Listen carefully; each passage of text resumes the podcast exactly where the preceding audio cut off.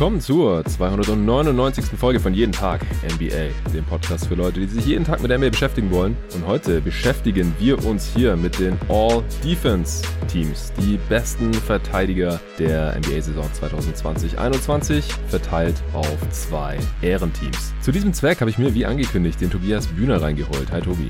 Hi Jonathan. Bevor wir gleich in die All-Defense-Teams eintauchen, gibt's mal wieder Shoutouts für die guten Menschen, die jeden Tag NBA schon supporten über steadyhq.com slash jeden Tag NBA. Das ist die Supporter-Plattform für dieses Podcast-Projekt. Es sind vier neue Bankspieler dazugekommen. Christoph Hofmann, Martin Sämann, Vincent Heinlein und noch ein Supporter, der gesagt hat, sein Shoutout geht gerne an seine Jungs P-A-D-A, P-A-D-As. Ich weiß es nicht, wie man es ausspricht, aber der Shoutout ist hiermit erledigt. Auch das ist möglich. Ein weiterer Supporter wollte gar keinen Shoutout haben. Auch das geht. Dann müsst ihr mir einfach nur kurz Bescheid geben. Außerdem sind noch zwei Starter dazu gekommen seit den letzten Shoutouts hier. Frederik Boissel, vielen Dank dir und der Daniel Jahn, der Präsident vom Fanclub der New York Knicks, Knicks Nation Germany, habe ich hier auch schon äh, immer mal wieder erwähnt. Wir sind auch immer wieder, also mit dem Daniel, du, Tobi, auch ich, immer wieder in Diskussionen auf äh, NBA Twitter, auch mit anderen Jungs vom Knicks Nation Germany Fanclub, wie jetzt diese Mitgliedschaft bei Steady HQ für jeden Tag NBA zustande kam. Das war eigentlich ganz witzig. Hatten wir hier im Pod auch mal besprochen bei Eastern Conference Power Rankings. Da ging es um die gegnerische Dreier Dreierquote der Knicks. Das war ja über weite Strecken der Saison ein Thema, weil die einfach so historisch unglaublich schlecht getroffen haben. Also die Gegner der Knicks gegen die Knicks Defense, sodass man das halt nicht wirklich erklären konnte. Also war quasi ein statistischer Ausreißer. Und du hast gesagt, äh, was war nochmal genau deine Wette, deine Aussage? Äh, bis Ende der Saison über 33 Prozent. Genau, und das war so ungefähr zur Saisonhalbzeit, oder? Ja, das war Anfang Februar, also nach 25 Spielen oder so, glaube ich. Also sogar davor sogar noch, ja, okay, ja. noch vor dem All-Star-Break. Ja, der Daniel hat dagegen gewettet, äh, als Fan. Und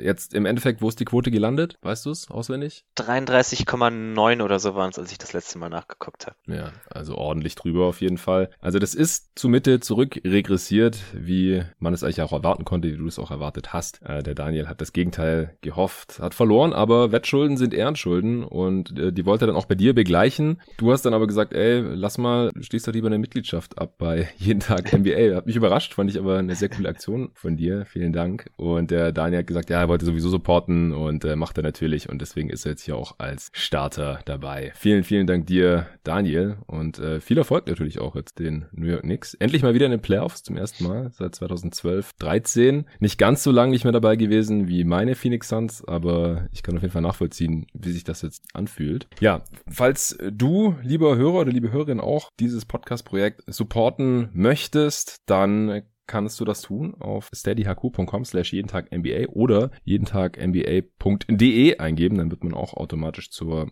Steady-Seite weitergeleitet, aktuell noch. Und dann bekommt man hier nicht nur einen Shoutout, man äh, kann mir auch direkt über Steady schreiben. Ja, einfach so ein bisschen quatschen, mache ich auch ganz gerne, nutzen auch viele Supporter. Äh, oder wenn es auch Gewinnspiele gibt, wie aktuell auch. Man kann gerade noch den von Daniel Theiss signierten Basketball gewinnen. Noch bis äh, Freitag 23.59 Uhr dürfen die Supporter mir da schreiben, um im Lostopf zu landen. Außerdem gibt es ein PlayStation 4 Spiel, auch signiert von Daniel Theiss zu gewinnen. Äh, wenn ihr mitmachen wollt, dann schreibt mir bitte, ob ihr den Ball oder das PlayStation-Spiel gewinnen möchtet, denn äh, es wäre Quatsch, wenn am Ende jemand das PlayStation 4-Spiel gewinnt, der gar keine PlayStation 4 hat zum Zocken. Das äh, könnt ihr tun, einfach direkt Nachricht schicken auf SteadyHQ. Die anderen, die nicht supporten, bekommen auch noch eine Chance. Da müsst ihr mir auf Instagram oder Twitter folgen unter jeden Tag NBA und die Augen offen halten. Da werde ich dann morgen, also am Freitag, dieser Pod kommt entweder spät am Donnerstag noch oder dann morgen am Freitag, je nachdem. Also ihr habt dann auf jeden Fall noch die Chance, mir dazu folgen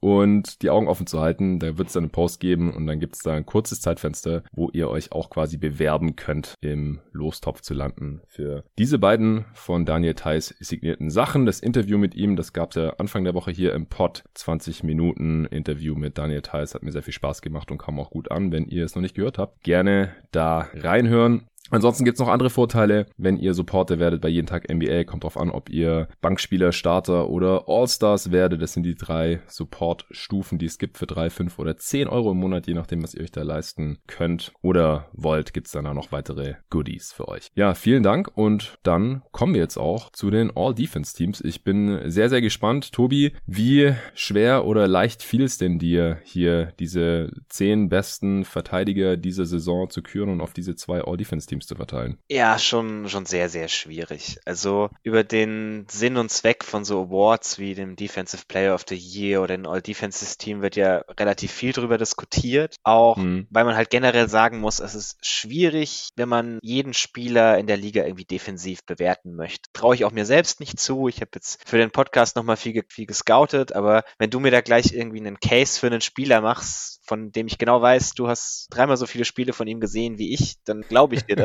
Und klar, ich kann irgendwie mit dem widersprechen, wenn ich was anderes gesehen habe in der Zeit, die ich gesehen habe, aber man kann halt im Gegensatz zu der Offense in vielen Bereichen einfach schwer mit Stats unterlegen oder generell irgendeine Vermutung darüber ziehen, was so in der restlichen Zeit passiert ist. Deswegen, also es gab so ein paar Fälle, wo es mir relativ einfach gefallen ist, wo es auf recht klar war, wen ich da wo sehen würde, aber an anderen Stellen fiel es mir auch extrem schwierig und ich bin da jetzt nicht unbedingt so, dass ich sage, okay, ich habe jetzt die zehn Spieler und das sind die ultimativen zehn Spieler. Das ist ehrlich gesagt doch das, was mir irgendwie so bei der Defensive Player of the Year Konversation immer am meisten auf den Keks geht. Wenn so mhm. jemand sagt, okay, Ben Simmons ist 100% der Defensive Player of the Year und es gibt überhaupt kein Argument dagegen. Ha, ja. Irgendwie, irgendwie Argumente zuhören muss man dann doch schon noch, gerade bei sowas, das jetzt sehr, sehr Scouting-lastig ist. Ja. Ansonsten ist vielleicht wichtig anzusprechen, dass es hier einzig und allein um den Impact in dieser Saison geht. Also ganz oft, wenn ich irgendwie Defensive Player of the Year oder äh, All Defensive sehe, geht es dann irgendwie drum, ja, wer sind denn die besten Verteidiger in der Liga? Das ist für mich nicht unbedingt dasselbe, weil ja. wir reden hier über eine einzige Saison, eine bestimmte Rolle, ein defensives System, in dem der Spieler gespielt hat, was für viele Spieler schon sehr ausschlaggebend ist, was sie denn eigentlich dazu beitragen dürften zu dem System. Also es gibt einen sehr, sehr prominenten Fall, zu dem wir nachher noch kommen können. Ähm, das das finde ich da wichtig irgendwie dazu zu sagen. Es gibt ja immer wieder so Beispiele der letzten Jahre. Also ich weiß nicht, Eric Bledsoe hat sich in, in einigen All-Defensive-Teams wiedergefunden, weil er halt mhm. so perfekt in dieses Milwaukee-System gepasst hat und hat sich dafür auch definitiv verdient gehabt. Aber ja. man sieht jetzt dieses Jahr bei New Orleans, also ich habe ehrlich gesagt nicht mal mehr ihn nachgedacht für das Ranking hier. Ähm, da sieht man halt, dass sowas nee. nie, nie völlig kontextfrei ist von den Dingen außenrum. Ja, es sind alles wichtige Punkte, die du hier genannt hast. Gerade, dass es halt sehr eye-test-lastig ist. Ich hatte es hier im Pod ja auch schon immer wieder angesprochen. Es gibt jetzt halt im Gegensatz zur Offense wenig Stats, die einem so viel sagen oder die einem überhaupt irgendwas sagen über die defensive Effektivität, den defensiven Impact oder die defensive Effizienz. Also die einzige Lösung ist einfach möglichst viel Tape zu schauen, möglichst viele Spiele zu schauen, mit Leuten auch zu sprechen, die möglichst alle Spiele von diesen Spielern gesehen haben und äh, dann kann man halt noch bestimmte einzelne Stats sich anschauen, aber da reicht dann halt nicht einer, da reichen auch nicht fünf, sondern es sind dann eher so 15 verschiedene, die man sich mal angucken könnte, wie Deflections, wie viel weniger die Gegner zum Ring gehen, wenn der Spieler auf dem Feld ist. Gerade bei Rim Protectors bei Bigs ist das wichtig, wie viel schlechter die am Ring treffen, wenn dieser Rim Protector auf dem Feld ist. Steals, Blocks und da dann halt auch eher die Raten als die absoluten Counting-Stats. Äh, dann gibt's mittlerweile halt auch noch so ein bisschen abgefahrenere Advanced Stats ähm, wie Matchup Difficulty und solche Sachen. Da wird sich dran versucht. Dann gibt's natürlich auch die Catch-All-Metrics, aber ich habe neulich mal in der Answering Machine schon erklärt, wieso ich die in Podcasts hier eigentlich nie als Argument nutze oder auch irgendwie nur erwähne. Das sind halt Formeln, die versuchen auszurechnen, wie viel besser das Team verteidigt und es dann eben diesem Spieler zuschreiben wollen. Ich mache das das wenn dann ein bisschen einfacher, vielleicht auch zu simplifiziert, einfach zu gucken, wie gut verteidigt das Team, wenn dieser Spieler drauf ist. Da hängt es dann aber halt wieder ein bisschen auch von Glück und Pech ab, ja, wenn die Gegner halt ihre Freiwürfe besser treffen oder die offenen Dreier viel besser oder viel schlechter treffen, als sie das normalerweise im Schnitt tun. Nur wenn dieser Spieler draufsteht, dann ist das halt auch kein defensiver Impact. Ja. Das funkt da alles so ein bisschen dazwischen und das äh, macht es nicht einfacher, hier zu 100% überzeugende Cases zu machen. Aber ich bin trotzdem zuversichtlich, dass der Pod interessant sein wird. Ich bin gespannt, wie die Überschneidungen bei uns aussehen. Im First Team, da war ich mir auch relativ schnell sicher. Im Second Team, da kann man sicherlich mehr diskutieren, beziehungsweise bin ich mir beim am allerletzten Spot immer noch nicht ganz sicher. Ja, es ist dann halt hier auch wieder die Frage, wie schwer wiegen die gespielten Spiele und die gespielten Minuten äh, denn gerade auch in der Defense, ich meine, wir wissen ja bei manchen Spielern, gerade bei Superstars, dass die eigentlich zu den besten Defendern der Liga gehören. Aber weil die dann in der Regular Season über 60, 70 Spiele jetzt eine, auch so eine große offensive Last noch tragen mussten, dann geben die natürlich nicht alles in der Defense. Und dann ist halt die Frage, nimmt man lieber einen Rollenspieler mit rein, der erstens mal eine viel kleinere offensive Rolle hat und da weniger Energie aufbraucht und dann halt auch noch viel weniger Minuten spielt, weil er vielleicht nur von der Bank kommt oder so. Äh, und in der wenigen Spielzeit, da verteidigt er sich halt den Arsch ab. Nimmt man dann halt eher den rein,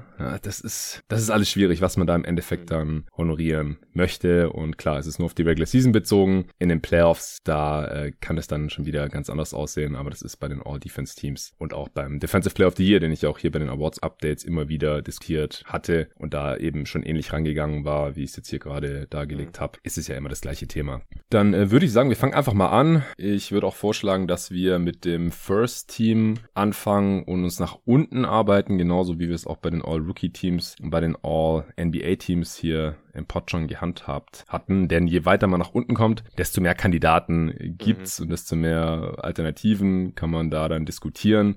Deswegen äh, würde ich sagen, wir fangen einfach ganz oben an. Äh, wer war dein erster No-Brainer fürs All-Defense First Team 2020-21? Ja, also die erste Wahl, die mir wirklich unfassbar einfach fiel, war Rudi Gobert als Big im First Team. Ja. Glaubt, das ist so ein, das ist so einer der wenigen Spieler hier, wo man wirklich schwer, also mir schwer tun würde, wenn jemand versucht, einen Case dagegen zu machen, weil, also für mich ist es nicht wirklich eng, wer dieses Jahr der defensiv beste Big der ganzen Saison war. Utah ist die beste Defense der Liga. Sie haben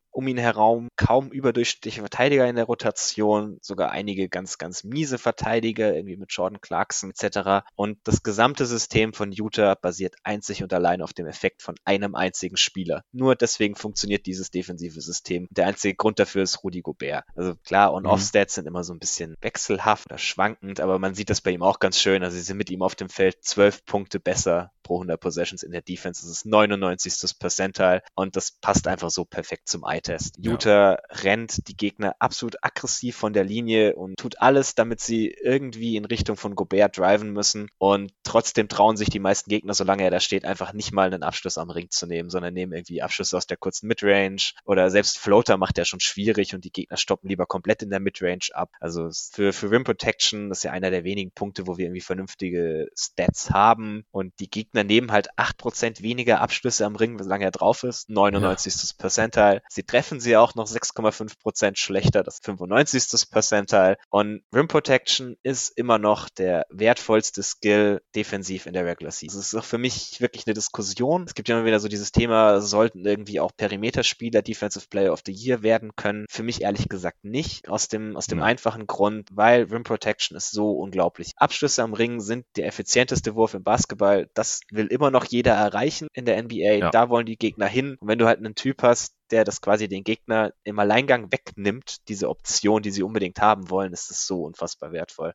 Und Rudi Gobert ist halt mit Abstand der Beste darin aktuell. Ja, genau. Also, was man einfach sich immer vor Augen führen muss, Rim Protector oder Spieler, die es der gegnerischen Offense sehr erschweren, dass sie zu einfachen Punkten in der Zone kommen können, die beeinflussen damit halt jeden gegnerischen Spielzug, jeden gegnerischen Ballbesitz. Und Perimeter Defender, die können natürlich ihren Gegenspielern das Leben schwer machen. Manche können das extrem gut, auch gegen die besten Offensivspieler dieser Liga. Aber erstens muss man sich vor Augen führen, dass man es ihnen immer nur erschweren kann. Also komplett stoppen, das kann kein Defender. Zumindest nicht alleine.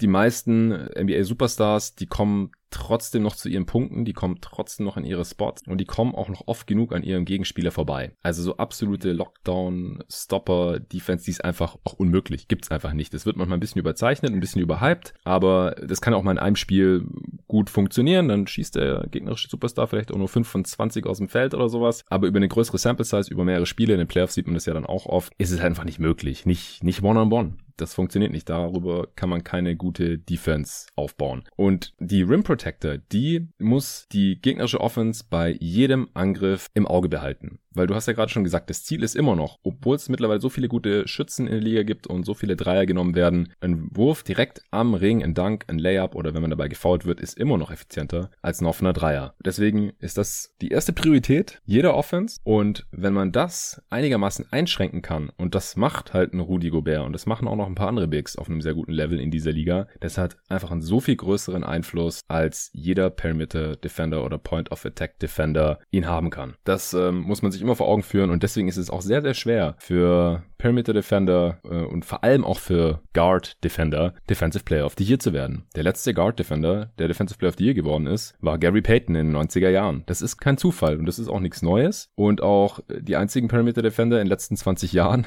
die Defensive Player of the Year geworden sind, war Kawhi Leonard zweimal und einmal Runner Test. Und das waren aber halt auch ziemlich kräftige Forward Defender, die auch noch gute Help Defense spielen, die auch einen Einfluss in der Zone haben und äh, die vor allem halt dann auch zur absoluten Elite gehört haben und Matchup Versatility haben, kleinere Spieler verteidigen können, gegen größere Gegenspieler switchen können. Solche Spieler haben dann vielleicht mal noch eine Chance und das hängt dann aber auch wieder damit zusammen, wie gut sind die defensiven Bigs in dieser Zeit, also in dieser Saison. Kawhi Leonard ist halt auch Defensive Player of the Year geworden, wo sich gerade nicht unbedingt defensive Bigs als Defensive Player of the Year aufgedrängt haben. Und das, die Situation haben wir halt gerade nicht. Ja? Mittlerweile ist Rudy Gobert eigentlich eher so ein, so ein Abo-Defensive Player of the Year und dahinter drücken halt gleich noch so zwei, drei, vier andere Kandidaten, die man äh, nehmen könnte, wenn Rudi Gobert mal, was weiß ich, eine halbe Saison verletzt sein sollte oder sowas, was wir natürlich hoffen. Deswegen, ja, Rudi Gobert gehe ich natürlich mit. Ich habe auch schon genug in diesem Podcast über ihn gesprochen, in diversen Awards-Updates, weil er eigentlich schon die ganze Saison der Favorit war. Ich habe auch in der letzten Folge mit Nico nochmal gesagt, weil wir ihn noch als Third-Team All-NBA-Center reingenommen haben. Natürlich nur wegen der Defense, weil die Offense hält sich wirklich in Grenzen. Du hast ja neulich auf Twitter auch einen äh, Case gemacht, dass er trotzdem wichtiger ist als äh, jeder Offensivspieler der Jazz, äh, namentlich auch Donovan Mitchell, weil sein defensiver Impact in der Regular Season einfach so groß ist. War auch ein bisschen eine schwierige Fragestellung von Hassan. Shoutout an ihn hier an dieser Stelle. Wer die Nummer eins ist bei den Jazz und Nummer eins ist halt, ja, kann man sehr breit definieren. Viele haben das sowieso dann als äh, erste Option in der Offense oder sowas verstanden und das ist Rudy Gobert natürlich nee, klar. beileibe nicht. Aber defensiv einfach so gut, dass er damit sogar in äh, All-NBA-Team aufgestellt werden muss, fraglos und sollte auch der Defensive Player of the Year sein, keine Frage. Und deswegen natürlich auch hier im All-Defense First Team, was übrigens auch nicht immer der Fall war. Es gab auch Spieler, die Defensive Player of the Year geworden sind, es aber nicht ins All-Defense First Team geschafft haben, weil die Voting-Gremien da unterschiedlich waren. Das ist gar nicht mehr so jetzt. Da äh, All-Defense wurde von den Coaches gewählt und der Defensive Player of the Year von den Medien. Und da gab es in der Vergangenheit Diskrepanzen bei, ich glaube, Mark Gasol und Tyson Chandler. Hätte ich nochmal nachschauen sollen. Ist auch egal, nagelt mich nicht drauf fest. Gab es auf jeden Fall schon. Bei uns gibt es es nicht. Rudy Gobert ist im First Team keine Frage. Äh, ich hau mal den nächsten raus. Und zwar ist das Ben Simmons. Du hast ihn gerade schon angesprochen. Ich finde, er gehört auf jeden Fall ins All-Defense First Team. Es ist jetzt ein bisschen paradox, weil er nicht der wichtigste Defender der Sixers ist und trotzdem im First Team steht, aber das ist halt positionell bedingt. Er hat nicht den Impact in der Defense positionell bedingt, hatte ich gerade schon alles erklärt. Das äh, trifft eigentlich auch zu 100% auf Ben Simmons zu. Er ist auch ein, kann ein ganz guter Help Defender sein, äh, ist es nicht immer. In erster Linie ist sein Wert einfach als On-Ball Defender mit äh, 6'10 Größe äh, und seiner Mobilität kann er halt auch von 1 bis 3, also bis Wings auf jeden Fall alle sehr gut verteidigen. Für Bigs, äh, kräftige Forwards, da fehlt mir ein bisschen, ist er nicht physisch genug für mich, also gegen Janis oder so. Viele denken ja immer, ja, Simmons gegen Antetokounmpo ist ein gutes Matchup, weil die ungefähr gleich groß sind oder so, aber kannst du schwer machen. Auch gegen LeBron oder sowas halte ich für keine besonders gute Idee, aber alle anderen Superstars, die so halt eine Nummer kleiner sind, da ist Ben Simmons so mit die beste Option mittlerweile in dieser Liga. Ansonsten, er ist kein Rim Protector oder irgend sowas. Also trotz seiner Größe darf man sich da nicht irgendwie blenden lassen und denken, oh, der, der kann ja auch Small Balls 5 spielen oder sowas wie Draymond. Nee, also der contestet auch sehr wenig Würfe für einen Spieler, der so groß ist. Die Gegner treffen die ziemlich gut, trotzdem laut Tracking Stats. Was er noch gut macht, ist äh, viele Deflections holen. Also er kommt an viele Bälle ran, fälscht die ab oder stiehlt sie gleich ganz weg. 1,6 Steals pro Spiel rangiert auch relativ weit oben noch in dieser Liga. Hast du Simmons auch im First Team? Ja, Ja, genau. Also habe ich bei den Guards quasi als meinen ersten Lock. Ähm, war für mich auch keine, keine Frage, ihn hier mit reinzunehmen. Gefällt mir auch richtig gut, was er dieses Jahr defensiv macht. Also er ist so extrem stark in Ball Denials, um Screens zu kommen. Deswegen holt er auch so viele Deflections, weil er irgendwie immer trotzdem mit seinen langen Armen noch vor seinem Gegenspieler da ist, wenn der Pass zu dem gespielt wird. Er ist auch extrem gut da drin, den, den Gegner am Ball, die Bewegungen zu folgen, hat eine gute Antizipation, perfektes Fuß, gute Fußarbeit, um immer vor dem Gegner zu bleiben. Also es ist On-Ball schon wirklich, also gerade für Guard-Defender so das, das Nonplusultra. Ich finde, er auch Off-Ball dieses Jahr ein bisschen mehr Impact, wo Wobei das, glaube ich, mehr daran liegt, dass, dass Philly ein bisschen ihr System umgestellt haben. Also sie, sie spielen nicht mehr ganz so harten Drop mhm. mit Embiid, sondern bringen ihn ein bisschen höher und helfen dafür viel mehr mit den, mit den guten Perimeterverteidigern, die sie ja haben. Also ähm, sprechen heute vielleicht noch den einen oder anderen davon an. Das merkt man auch bei Simmons, dass er da ein bisschen mehr machen soll auf Ball. Also ich finde, sein Impact ist dieses Jahr defensiv ein bisschen, bisschen größer als in den vergangenen Jahren auch. Ja, gut, dann sind wir uns da ja einig, was Simmons angeht. Dann hau du doch mal deinen nächsten raus. Hast du noch einen Lock fürs First Team? Ja, ich habe bei den, den Forwards noch einen Lock und zwar Janis ist für mich mhm. der, der beste beste Wing Forward Defender, wie auch immer man das, das gerne nennen möchte dieses Jahr. Und zwar ist er auch so der einzige nicht Big, den ich tatsächlich mal für, für den Defensive Player of Year in Erwägung ziehen würde. Ähm, aus dem einfachen Grund, dass vieles von dem, was er tut, eigentlich in dieselbe Aufgabenschiene passt von, von einem Big. Also er ist als Help, ja. wie gesagt, Help Defender so unfassbar gut mit seiner, mit seiner Rim Protection als Helfer, dass das alleine irgendwie schon dem Gegner auch massiv Würfe am Ring wegnimmt nimmt und damit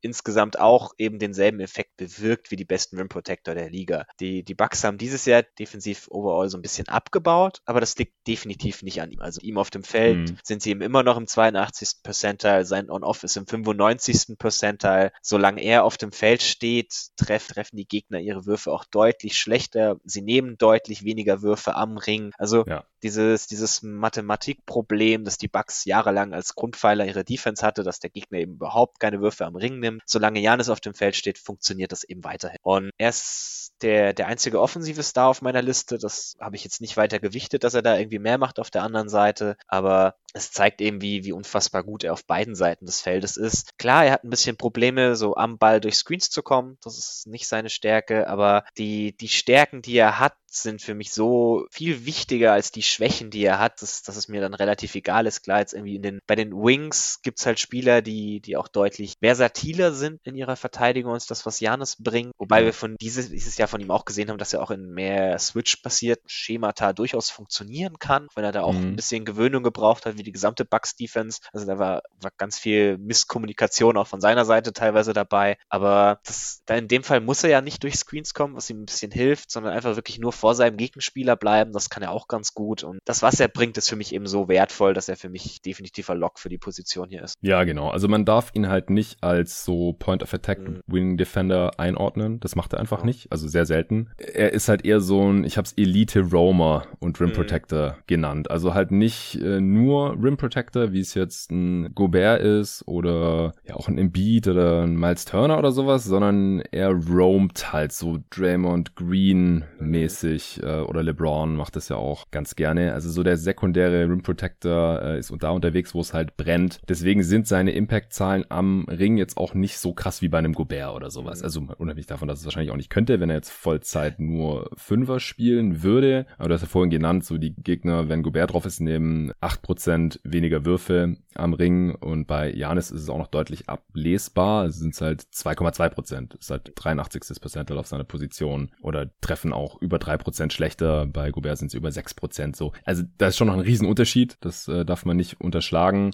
Aber man sieht bei Janis halt auch einen Einfluss auf jeden Fall in der gegnerischen Halfcourt-Effizienz. Das äh, ist bei den krassen Rim Protectern auch so. Und bei den ganzen anderen Positionen ist es halt nicht immer so ablesbar. Und was dann bei den Bigs manchmal nicht da ist, dass die halt auf die Transition Defense äh, kaum einen Einfluss haben, weil sie einfach nicht da sein können, ja, weil sie zu langsam sind. Bis sie da sind, ist der Transition-Abschluss halt schon erfolgt meistens. Und bei Janis, der hat da noch einen relativ großen Einfluss drauf. Und äh, das ist dann halt eher wieder wie bei äh, anderen mobileren Defendern. Bei Draymond Green zum Beispiel ist es auch so. Also er ist einfach unglaublich vielseitig in der Defense, nimmt an unglaublich vielen Stellen der Defense Einfluss. Wenn er einen gegnerischen Wurf contestet, dann gehört er da auch mit zu den Besten der gesamten Liga. Also die Würfe laut Tracking Stats, die Gobert beeinflusst, werden noch mit 50% getroffen. Das ist ein sehr elitärer Wert. Alles um die 50% ist sehr, sehr gut. Bei Janis sind es 52%. Der ist auch ganz oben mit dabei.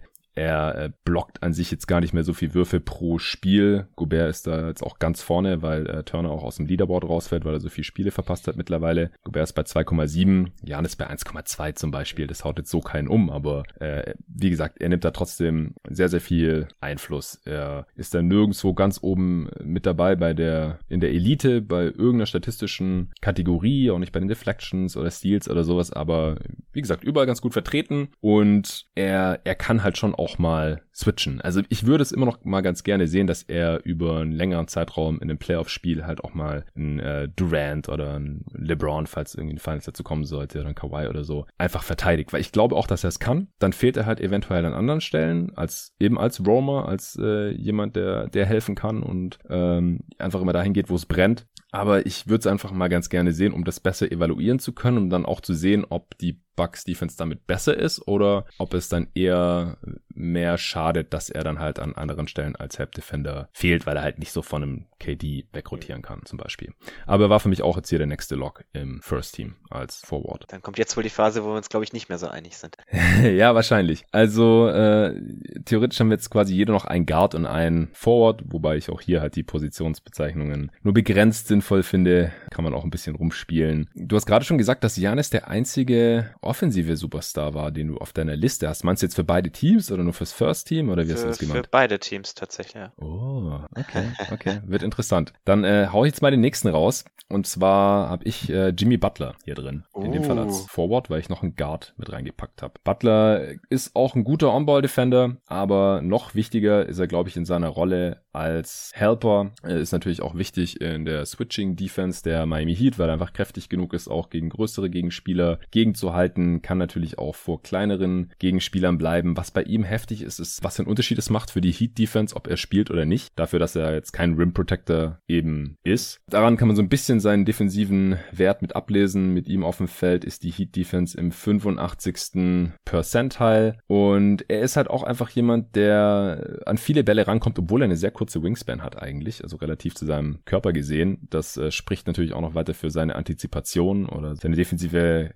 Cleverness dass äh, er führt die Liga auch in Steals per Game an, was per se noch kein Qualitätsmerkmal ist für gute Defense, denn wenn man viel gambelt und äh, oft versucht, auf den Ball zu gehen und das eben auch oft genug nicht klappt, dann reißt man natürlich unendlich viele Löcher in die eigene Team-Defense. Da gab es auch schon diverse Spieler in der Liga-Historie, die so äh, über zwei Steals pro Spiel geholt haben, aber dann hat es halt auch fünfmal nicht geklappt pro Spiel oder sowas und unterm Strich äh, ist da dann natürlich eher davon abzuraten. Bei Jimmy Butler ist es nicht so. Äh, zwei 3,8 Steal Percentage ist auch im 99. Percentile auf äh, seiner Position. 3,5 Deflections ist auch ganz oben mit dabei. Er fault überhaupt nicht beim Verteidigen. Da ist er im 100. Percentile. Das ist auch immer noch so eine Statistik, wo ich ganz gerne drauf schaue, weil äh, du kannst natürlich gut verteidigen und hart verteidigen und alles, aber wenn du halt dann ständig faulst und dem Gegner dadurch Freiwürfe schenkst oder die dann früher im Bonus sind oder sowas, dann schadet es der eigenen Defense natürlich auch. Klar, hier und da gibt es mal Situationen, da sollte man lieber faulen, bevor der Gegner irgendwie einen freien Dank hat oder sowas. Aber unterm Strich ist es eher ein gutes Zeichen, wenn man eine niedrige Foulrate hat und halt sauber verteidigt, dem Gegner keine Punkte schenkt und natürlich auch selber nicht die eigene Spielzeit irgendwie gefährdet. Äh, du hast Jimmy Butler nicht im First Team? Nee, nee. Also ich habe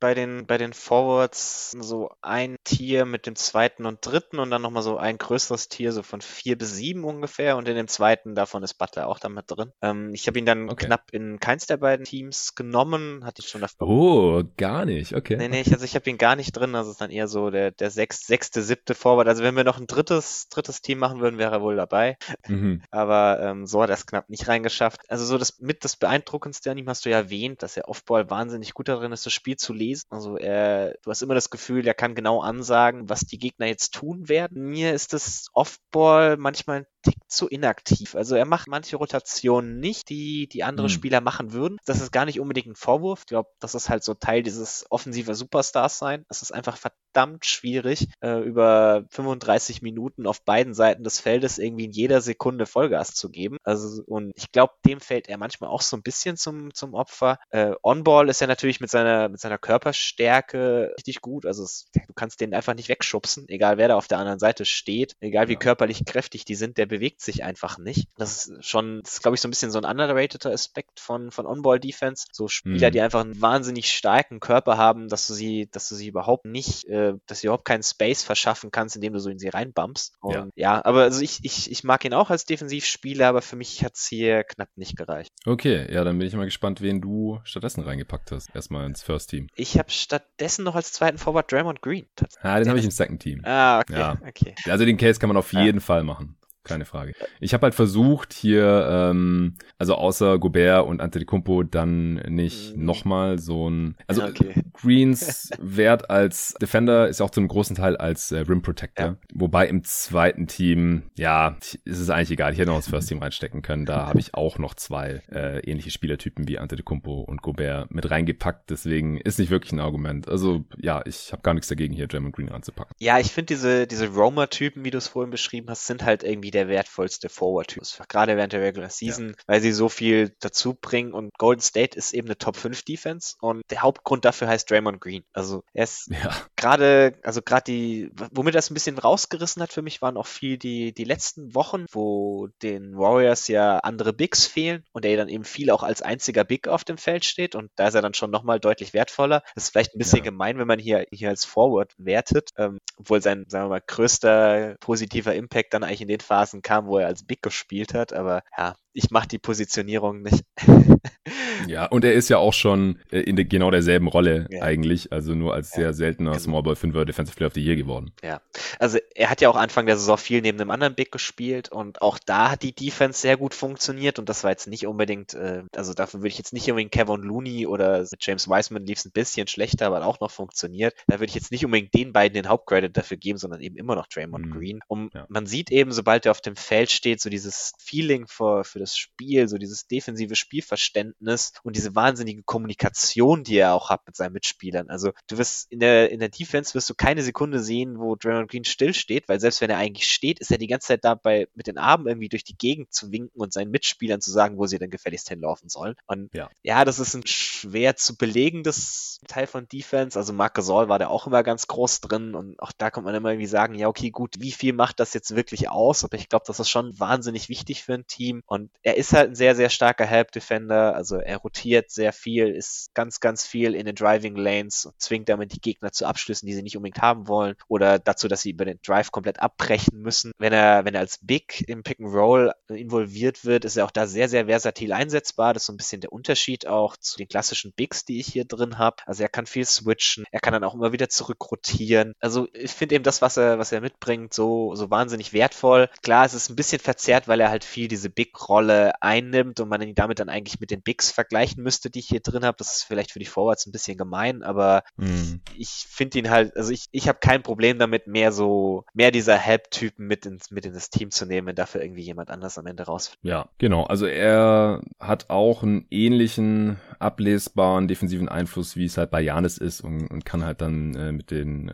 klassischen großen Big Rim Protectoren da dann nicht ganz, ganz mithalten. Mhm. Das ist klar. Außer, was krass ist, äh, bei der gegnerischen Quote, bei den Würfen, die er verteidigt hatte, die beste der Liga. 48 Prozent. also bei diesen Tracking Stats, ja, immer ein bisschen mit Vorsicht genießen. Ich würde da jetzt nie das auf ein, zwei Prozent genau nehmen. Deswegen fahre ich das jetzt auch nicht mega ab hier. Aber es ist auf jeden Fall ein Hinweis, wie sehr Draymond Green seine Gegenspieler noch beim Treffen der Würfe stören kann. Klar, er ist nur 6'6 groß, äh, aber er hat halt eine unglaubliche Wingspan von 2,16 Meter, wenn mich gerade nicht alles täuscht. Das ist halt schon krass, mit dass er da mit seinen langen Armen hat, vor allem auch mit seiner Antizipation und seiner Cleverness äh, machen kann und dann halt auch immer diese super weichen Faktoren, äh, die defensive Kommunikation äh, mit den Mitspielern und das äh, Ausrufen der gegnerischen Plays und so, das äh, muss hier natürlich auch noch irgendwie mit einfließen. Wobei, ähm, ja, wir das einfach nur ein Stück weit mitkriegen können vor unseren Bildschirmen oder dann müssen wir es halt irgendwie lesen bei irgendwelchen Beatwritern, die da immer irgendwo äh, nah am Spielfeldrand sind oder von Mitspielern oder von Coaches, aber die haben natürlich da immer wieder ihre eigene Agenda, wenn die dann Spieler X oder Y dafür den Defensive Player of the Year pushen wollen oder so.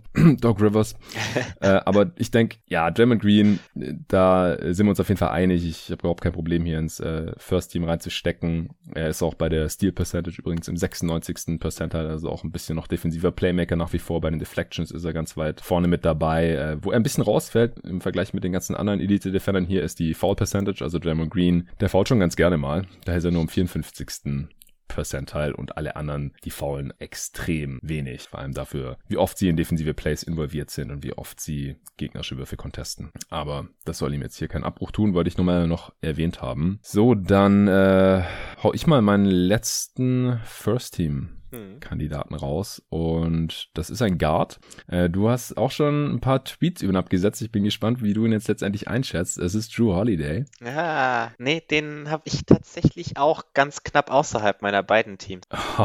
er ist einer der besten Point of Attack und Wing Defender dieser Liga oder wenn man es gerne auch Stopper nennen möchte, kann auch switchen, hat auch diese unglaubliche Core Strength, äh, ähnlich wie Jimmy Butler, äh, bei dem du das gerade schon positiv hervorgehoben hast. Er ist natürlich auch Teil einer sehr guten Defense da in Milwaukee. Also man kann ihn halt von eins bis drei bedenkenlos abstellen. Hat man jetzt auch immer wieder gesehen in äh, diversen äh, Matchups, wie er dann es seinen Gegenspielern so schwer wie möglich gemacht hat. Kyrie Irving im Spiel gegen Netz zum Beispiel mal komplett abgemeldet hat. Er wäre natürlich auch eine der besseren Optionen gegen Harden und Durant. Und dann ist es natürlich ein bisschen schade, dass man nur einen davon im Team hat von, von so einem Drew Holiday. Er hat ja auch vor Jahren schon einen ganz guten defensiven Job gemacht gegen die Warriors, als Durant da noch gespielt hat und so. Das glaube ich, alles äh, nix Neues. Also er ist auf jeden Fall eine der, der besten Optionen als defensiver Guard on Ball. Wie gesagt, positionsbedingt natürlich nicht den Einfluss auf eine gesamte Defense. Er ist auch bei den Deflections vorne mit dabei. Äh, Steal Percentage im 90. Percentile, also ist auch durchaus ein bisschen ein defensiver Playmaker. Aber es müssen ja auch irgendwie hier zwei Guards rein. Deswegen äh, interessiert mich, wen du da jetzt noch reingepackt hast neben Ben Simmons. Ich habe neben Ben Simmons noch Marcus Smart drin. Ja, ähm, ja, ähnlicher Spieler Typ, kann ja, ich, kann ich ja. nachvollziehen. Soll ich, soll ich vielleicht erst kurz den Case machen, warum ich Holiday nicht drin habe? Ja, kannst ähm, gerne machen, klar. Also, wenn es rein darum ginge, wer, wer sind die besten On-Ball-Defender, hätte ich ihn definitiv auch mit auf der Liste. Also, du hast das ja erwähnt, er ist so wahnsinnig stark, also selbst gegen Forwards absolut nichts kann diesen Typ bewegen. Er kommt auch sehr gut durch Screens, was, was oftmals ein Problem ist von diesen eher mhm. bulligeren Typen, aber das ist für ihn tatsächlich auch eher eine Ausnahme, was natürlich bei diesem droplastigen Schema der Bugs auch extrem wichtig ist, weil wenn sich der Guard da nicht durch Screens kämpfen kann, dann hat der, der Ballhändler alle Zeit der Welt für seinen Midranger und Holiday kommt da wirklich guter durch den Screen, kann auch immer wieder noch den Wurf contesten, was ihn für mich ein bisschen hier aus der Liste rausgenommen hat, also ich habe ihn jetzt auf Platz 6 der, der Guards. Ich finde ihn Offball nicht so toll wie viele anderen auf der Liste. Also ist es dieses Jahr mhm. gefühlt ein bisschen besser geworden als in New Orleans. In New Orleans hat er mit Phasen dabei gehabt, wo er Offball wirklich gepennt hat. Und das ist, das ist für mich so ein, so ein No-Go, wenn du auf dieser, sagen wir mal, sehr elitären Liste landen willst, die hier ist. Aber ich finde seinen Impact da immer noch nicht so groß wie von manch anderen Spielern. Also er, er rotiert nicht so viel in Driving Lanes, er, er spielt nicht so viel die Passing Lanes. Das ist halt auch wieder so ein, bis zu einem gewissen Grad ist das auch wieder so ein Problem des Ballhändlers. Also ist ja, ja schon erwähnt, auf meiner Liste sind hier fast nur Spieler, die man jetzt wirklich so in dieses defensive Rollenspielertier pressen würde. Ich habe auch ganz so viel Wert gelegt auf die gespielten Minuten. Das könnte vielleicht an der einen oder anderen hm. Stelle noch ein, noch ein Problem sein, warum wir uns unterscheiden. Also ich ja, da ein bisschen.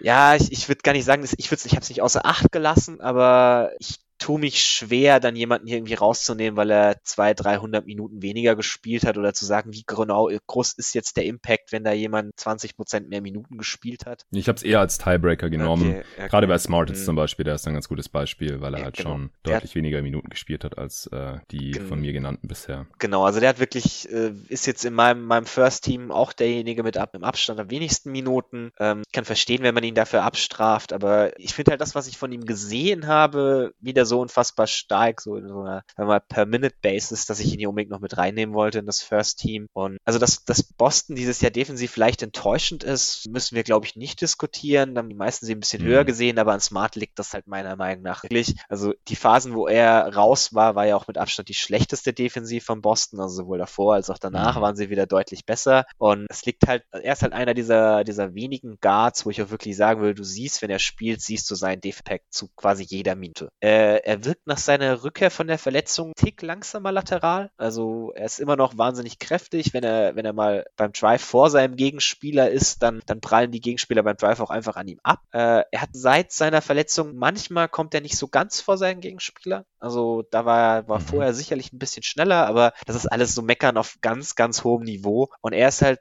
einer dieser, dieser wahnsinnig versatilen On-Ball-Defender, die du wirklich von 1 bis 4, auch gegen den, sagen wir mal, ein oder anderen Fünfer hat er ja auch schon verteidigt, ste stellen kannst. Und Ja, man kann ihn halt auch nicht aufposten. Das Genau. Also, geht halt nicht. Man denkt immer, ja, der ist nicht so groß, aber du kannst ihn nicht bewegen. Ist auch so ein Hydrant. Hydrant, okay, schön, ja, schöne Bezeichnung, die kannte Ja, ich das hat, das war, hat, neulich in der Answering Machine hatte ich davon. Der Fragensteller hat geschrieben, warum sind manche Spieler Hydranten. ja, so dieses Peach Attacker gehen. Ähm, ja, also Ja. das, das ganz viel, aber er ist halt auch dann, dann gleichzeitig noch so jemand, der auch Offball wahnsinnig viel Einfluss hat. Also er bewegt sich viel, blockiert ständig irgendwelche Driving Lanes oder springt in Passing Lanes, teilweise eher ein bisschen übermotiviert als zu wenig, aber irgendwie in jeder defensiven Possession tut er irgendwas, wo du denkst, ah ja, okay, das ist mir gerade aufgefallen. Und Mhm. das ist, das finde ich halt für einen Guard abs wirklich absolut beeindruckend, weil er auch so der, der einzige Guard eigentlich auf meiner Liste ist, wo ich das wirklich sagen würde über ihn. Ähm, genau, deswegen wollte ich ihn hier auf jeden Fall noch mit dabei haben. Ja, ist natürlich unglaublich schwierig. Also ich habe Smart im Second Team, aber ich finde es unglaublich schwierig, äh, ihn jetzt mit äh, Drew Holiday irgendwie zu Mhm. vergleichen. Äh, er hat halt weniger Minuten gespielt, er fault relativ viel für Mhm. so einen Elite Ja, Defender. Wie gesagt, manchmal eher sind- übermotiviert. Ja, genau. Deflections sind tatsächlich auf einem Niveau mit Drew Holiday, Smart mit 3,3, Holiday mit 3,2. Das nimmt sich alles nicht so viel. Die Defense von den Celtics ist halt leider auch mit Smart auf dem Feld nicht besonders Mhm. gut. 55. Percentile äh, ist auch, ja, er hat halt positionsbedingt nicht den riesen Einfluss. Deswegen ist es immer schwierig zu sagen, ja, die Defense ist jetzt so geil wegen diesem guten defensiven Guard hier oder schlecht oder mittelmäßig wegen dem, aber es ist halt ein Faktor. Er ist dieses Jahr leider nicht Teil von einer sehr guten Defense gewesen. Deswegen ist er für mich ins Second Team abgerutscht. Jetzt fehlt noch einer von deinem First Team, oder? Nee, nee, mein First Nicht? Team ist dann auch durch. Smart, Simmons, Green, Giannis. Ach, Green war's. Gobert. Ja, ja, klar. Genau. Du hattest Green drin. Genau, da ist schon zwei aus meinem Second Team drin, Green und Smart, aber du hattest dafür Holiday und Butler, die ich im First Team habe, gar nicht. Nee, auch nicht im. Second Team. Okay. Genau. Interessant. Dann fehlt noch dein gesamtes Second Team. Ja, Dann so- darfst du meinen ersten raushauen. Sollen wir wieder bei den Bigs anfangen, würde ich sagen. Ich glaube, das Ja. ist äh, das Einfachste. Ich habe im Second Team Miles Turner. Das ist wieder, wieder so ein Fall von wahrscheinlich zu Ja. wenig Minuten für viele. Ähm, äh, die Pacers sind auch nur 14. defensiv, aber das liegt halt auch wieder nicht an seinen Minuten. Das Nee, wird am nee. Ende wahrscheinlich der Grund sein, warum er es nicht in so ein Team schaffen könnte. Aber ähm, ich finde ihn in der Rolle, die er dieses Jahr hatte, wahnsinnig wertvoll. Also, das ist vorhin der Fall, den ich angesprochen habe, mit die, die Unterscheidung, wie so ein Schema dazu beitragen kann, dass ein Spieler halt noch wertvoller wird. Weil die Pacers haben dieses Jahr ein wahnsinnig aggressives defensives Schema genutzt, oftmals irgendwie mit Full Court Traps oder aggressives Doppeln oder verschiedene Zonen-Looks etc. etc. Also sie haben wirklich wahnsinnig viel gemacht, ähm, was am Ende oftmals dazu geführt hat, dass die Gegner irgendwie offene Drives zum Korb hatten, auch teilweise beabsichtigt den Gegner zu Drives gezwungen haben, was eine, was eine sehr, Mhm. sehr gefährliche Strategie ist, weil eigentlich willst du solche offenen Drives nicht unbedingt abschenken und führt dazu, dass sie, dass die Gegner auch die meisten Würfe am Ring gegen die Pacers nehmen von allen Teams der Gesamtliga. Also unter, unter vielen Pacers Beatwritern, es gibt ja gerade auch die Diskussion so um den, um den Coach, Nate Bjorkgren, ist es halt immer Ja. so, ein, so ein negativer Punkt, der gegen ihn angeführt wird, aber für Turner ist das was Positives, weil er ist der einzige Grund, warum diese Defense dann trotzdem noch funktioniert, trotz dieser Strategie, weil sein Einfluss dann am Korb so wahnsinnig groß ist, dass er die Gegner eben dazu zwingt, den Drive abzubrechen und auch kurze Zweier zu nehmen. Mit Turner auf dem Feld nehmen die Gegner 3,4 Prozent weniger Abschlüsse am Ring, das ist 92. Percentile und sie treffen sie auch noch deutlich weniger gut, 4,6 Prozent, 91. Percentile und Ja. das ist halt, also Gegner treffen insgesamt gegen die Pacers schon die die zweitschlechteste Quote am Ring der Liga. Und das ist halt der Grund, warum dieses System irgendwie noch funktioniert. Und er spielt viel Drop, also man versucht immer ihn im Korb zu halten, aber er wird teilweise auch in diese, diese aggressiven Schemas eingebunden und spielt auch mal Hedge und bewegt sich da auch wirklich gut. Also er ist lateral deutlich beweglicher als die meisten anderen, die ich hier auf der Liste habe als Bigs. Und so diese, diese Versatilität ist auf jeden Fall auch nochmal ein riesen Pluspunkt. Und wir, wir können ihn gerne gleich mit Embiid vergleichen. Ich weiß nicht, ob das, ob das dein Big 2 Möglichkeiten. Ja, ist, richtig. Ist mein dritter, also zwischen den beiden war es für mich auch so ein bisschen, ein bisschen Haarspalterei. Und mhm. Embiid, ich habe ich hab ja vorhin kurz das, das neue Defensivsystem der Sixers angesprochen. Ähm, Embiid ist meiner Meinung nach immer noch der mit Abstand wichtigste Defender der Sixers. Also die, die Diskussion brauchen wir überhaupt nicht aufzumachen. Aber mhm. sein Effekt ist meiner Meinung nach dieses Jahr schemabedingt ein bisschen kleiner, als wir das in vergangenen Jahren gewohnt sind. Eben weil, weil man ihn im, im Pick and Roll ein bisschen höher bisschen höher zieht und dann deutlich ja. mehr Hilfe von den Flügeln holt und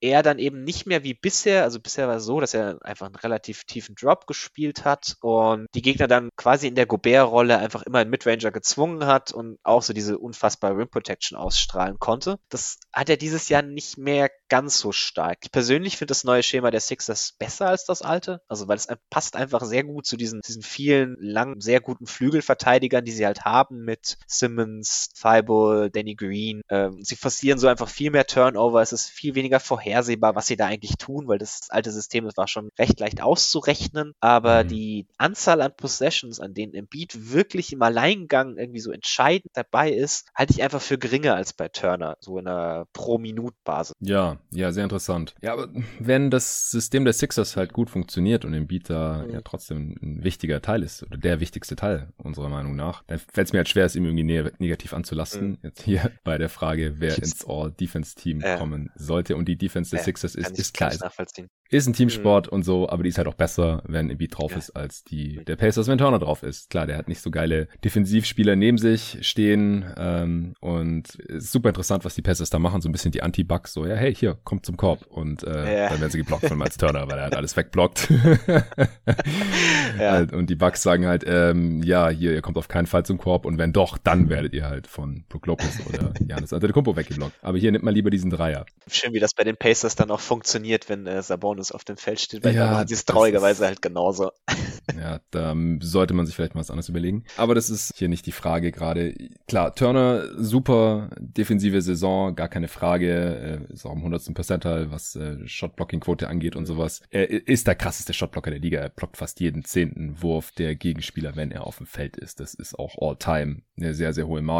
Äh, ich glaube halt auch einfach, dass Embiid, selbst wenn es jetzt eher theoretische Natur sein sollte, trotzdem eine größere Präsenz ist. Defensiv äh, ist auch einfach ein ein größerer Körper, auch One-on-One -on -one gegen andere Bigs und solche Sachen. Auch beim Defensiv-Rebound, wenn man das noch mit einfließen lassen möchte in die Defense, äh, ist gar keine Frage, wer, wer der bessere Rebounder ist. Turners äh, Stärke ist das Ausboxen halt nach wie vor leider nicht. Und dann, selbst wenn man es nur als Tiebreaker nehmen möchte, er hat halt noch weniger gespielt als Embiid in dieser Saison. Ich ähm, hatte eher noch mit einem anderen Kandidaten gerechnet, äh, weil der mittlerweile auch so in so Defensive Player of the Year Konversationen zumindest so am hinteren Ende mit reingeschoben wird. Oder ich habe jetzt auch schon auf Twitter gesehen, anderer Leute, All-Defense-Teams, äh, dass dann Clint Capella im Second Team drin ist, statt Embiid oder jetzt halt auch Turner. Was hältst du denn davon? Also ich habe hinter diesen, also ich habe so Turner und Embiid quasi in einem Tier und dann habe ich danach nochmal ein Tier mit nochmal zwei Spielern und einer davon ist Capella. Ähm, mhm. Den anderen kann ich vielleicht auch gleich sagen, das ist so ein bisschen der Homer-Pick äh, Jakob Pölt. Ich weiß nicht, ob wir darüber tatsächlich diskutieren müssen, ja. aber vielleicht, vielleicht erstmal zu, zu Capella. Ähm, ja, also ich kann bis zu einem gewissen Grad verstehen, wo der Hype herkommt. Muss ehrlich gesagt zugeben, als ich angefangen habe, den Pod vorzubereiten, dachte ich noch, dass ich ihn hier mit reingenommen habe, wäre wär eher überraschend, schon ein bisschen hoch für die meisten Leute, aber ich habe jetzt so die, die letzten Tage das auch verfolgt, also Kevin Pelton hat den zum Beispiel in seinem Second Team oder auch, ich glaube, Bobby Marks hm, auch. Ja, stimmt. Ich finde es ein kleines bisschen übertrieben, also die Hawks haben halt immer noch nur die 21 beste Defense der Liga. Klar, sie haben mal abgesehen von Capella halt auch defensiv überhaupt kein vernünftiges Personal und mit ihm auf dem Feld sind sie auch äh, deutlich besser, also sein On-Off ist auch im 97. Percentile. Ja. Ähm, er hat dieses Jahr definitiv als Rim Protector einen großen Schritt nach vorne gemacht. Da war er die letzten Jahre für mich eigentlich immer nur so einmal durchschnittlich, knapp überdurchschnittlich. Jetzt dieses Jahr ist er schon wirklich ein guter Rim Protector geworden. Aber in der sehr elitären Gruppe, von der wir hier reden, ist er halt immer noch der mit Abstand schlechte Rim Protector, meiner Meinung nach. Klar, er mhm. ist dafür ein bisschen versatilerer Verteidiger, also er kann deutlich besser switchen, wobei wir das jetzt in Atlanta weniger gesehen haben, weil viele Pick and Rolls sind halt immer noch äh, 1-5 Pick and Rolls. Irgendwie der Gegenspieler von Trey Young läuft das Pick and Roll, wenn es irgendwo geht. Das kannst du halt nicht switchen, weil du willst Trey Young nicht switchen. Ähm, mhm das, deswegen ist Capella dieses Jahr halt auch deutlich mehr am Ring geblieben, als wir es in Houston jemals gesehen haben. Da war ja wirklich äh, Switch Everything angesagt. Ja. Ähm, also ich, ich, ich kann durchaus verstehen, warum man hier, ihn hier nennen will. Ähm, ich habe ihn jetzt so ein Tier unter meinen Land.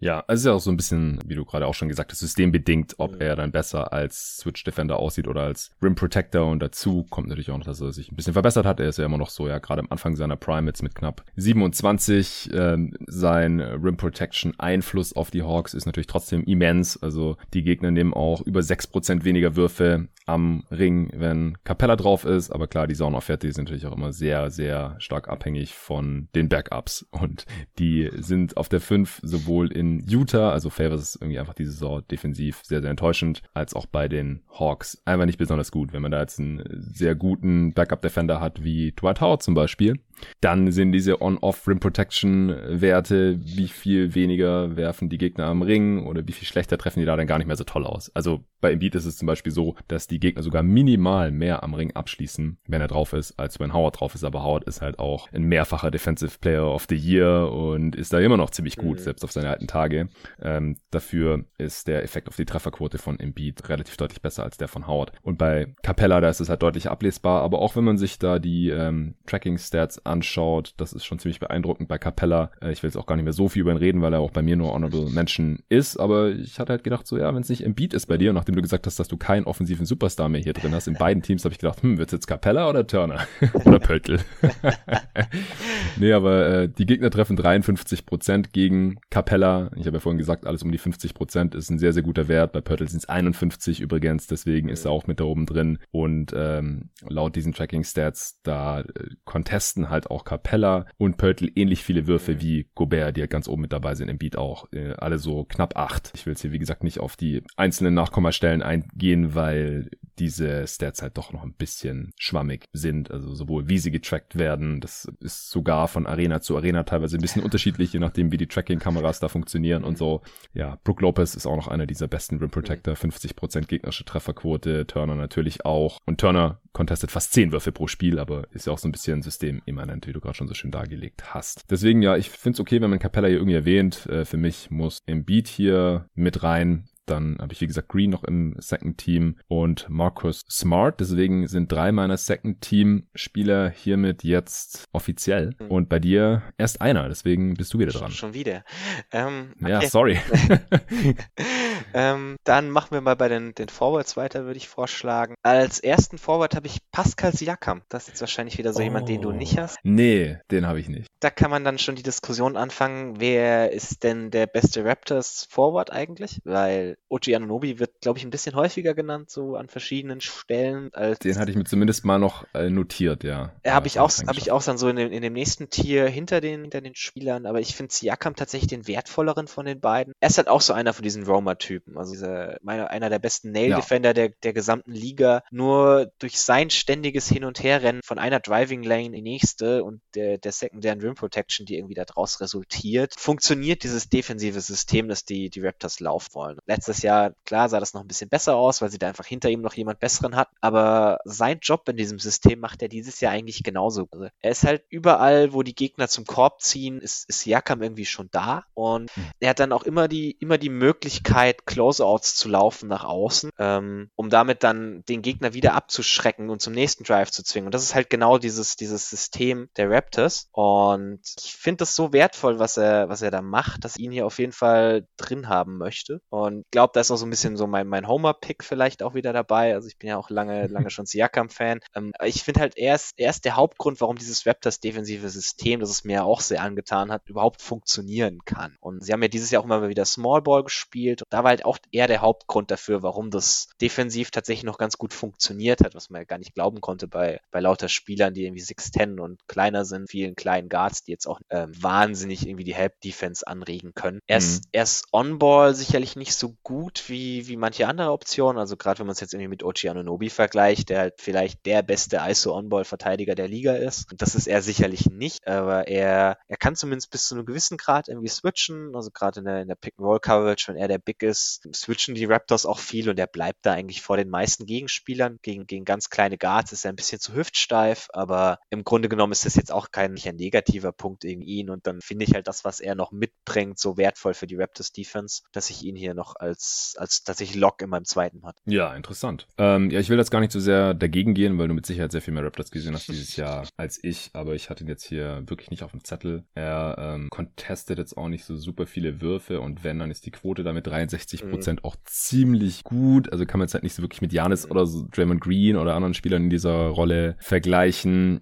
Und beim Switching ist er dann halt auch nicht so gut wie Bam Adebayo zum Beispiel, würde ich behaupten, den äh, ich noch im Second Team ah, als Forward drin habe. Den, okay, okay, okay, den hätte ich jetzt als Big gewertet. Okay, interessant. Ja, kann man, kann man sicherlich machen. Ich, ich habe ja gesagt, ich habe hier ein bisschen äh, getrickst vielleicht. aber weil er halt so gut switchen kann und halt auch letzte mhm. Saison noch äh, als Forward gestartet ist die ganze Zeit neben äh, Myers Leonard, habe ich jetzt kein schlechtes Gewissen deswegen. Ja. Und seine, seine defensive Rolle ist halt auch einfach nicht die eines Rim Protectors, mhm. sondern ich finde es sehr viel vergleichbarer mit Green oder Antetokounmpo. Defensiv. Ja, ich, ich fände Vor allem mit Green. Ich, ich fände es tatsächlich ganz schön, wenn er mehr als Big verteidigen würde. ja, ich weiß gar also, nicht, ob er darin so gut ist. Das ist vielleicht wieder dieses Clint Capella-Ding, aber er ist einfach auch nicht besonders gut als Rim Protector, äh, wenn man sich mal die Statistiken mhm. zumindest dazu anschaut. Klar, man kennt so seine Highlight-Blocks und so, aber er, er blockt nicht besonders mhm. viele Würfe. Das ist, wie gesagt, noch nicht schlimm. Äh, aber ein Block pro Spiel haut keinen um. 1,7 Block Percentage ist 50. Percentile. Das ist schon fast erschreckend wenig. Äh, klar, er fault nicht viel, das ist sehr gut. Aber auch wenn er die Würfe jetzt nicht blockt, wenn er dann wenigstens auch einen sehr, sehr guten Impact hätte, dann wäre das ja okay. Aber die Gegner treffen fast 5% besser, wenn Adebayo auf dem Feld ist. Das ist schon krass. Also nicht nur äh. nicht so viel weniger, wie jetzt, was ich bei Draymond Green oder Janis oder so hatte ich von angeführt, gerade im Vergleich mit Gobert oder Turner. Aber immerhin treffen die Gegner halt noch deutlich schlechter und bei Adebayo ist halt genau das Gegenteil der Fall.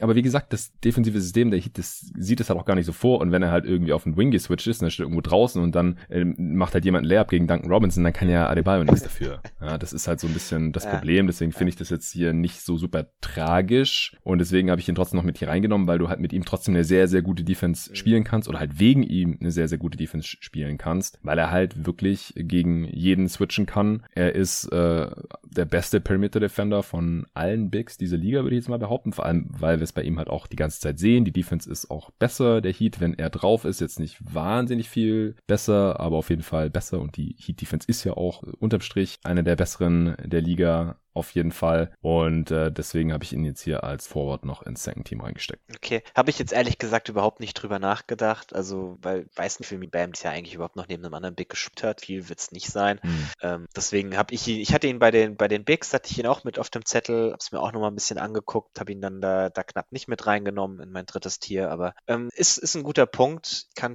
bin ja auch, habe mir auch schon öfters Bam defensiv angeguckt und bin eigentlich auch ein Fan. Also gerade so dieses Pre-Rotation-mäßige, dass er halt viel da ist als Rim Protector. Äh, er hat den, den massiven Einfluss auf die Quote, weil er ist halt doch ein bisschen kurz. Also muss man immer, immer dazu sagen, er ist halt nicht dieser Seven-Foot-Typ mit einer Seven-Foot-Six Wingspan wie irgendwie ein Rudy Gobert oder fühlt Miles Turner auch. Die haben halt noch ein bisschen mehr funktionale Länge als er. Mm, ja, ja. Seine Wingspan ist so groß wie die von Draymond. Ja, 2016. Ja, und 6, 7, Dray genau, Draymond ist halt nochmal so ein bisschen so, so ein Spezialcase eigentlich für alles. Der, der fällt für mich irgendwie bei jeder Diskussion immer automatisch als Beispiel raus.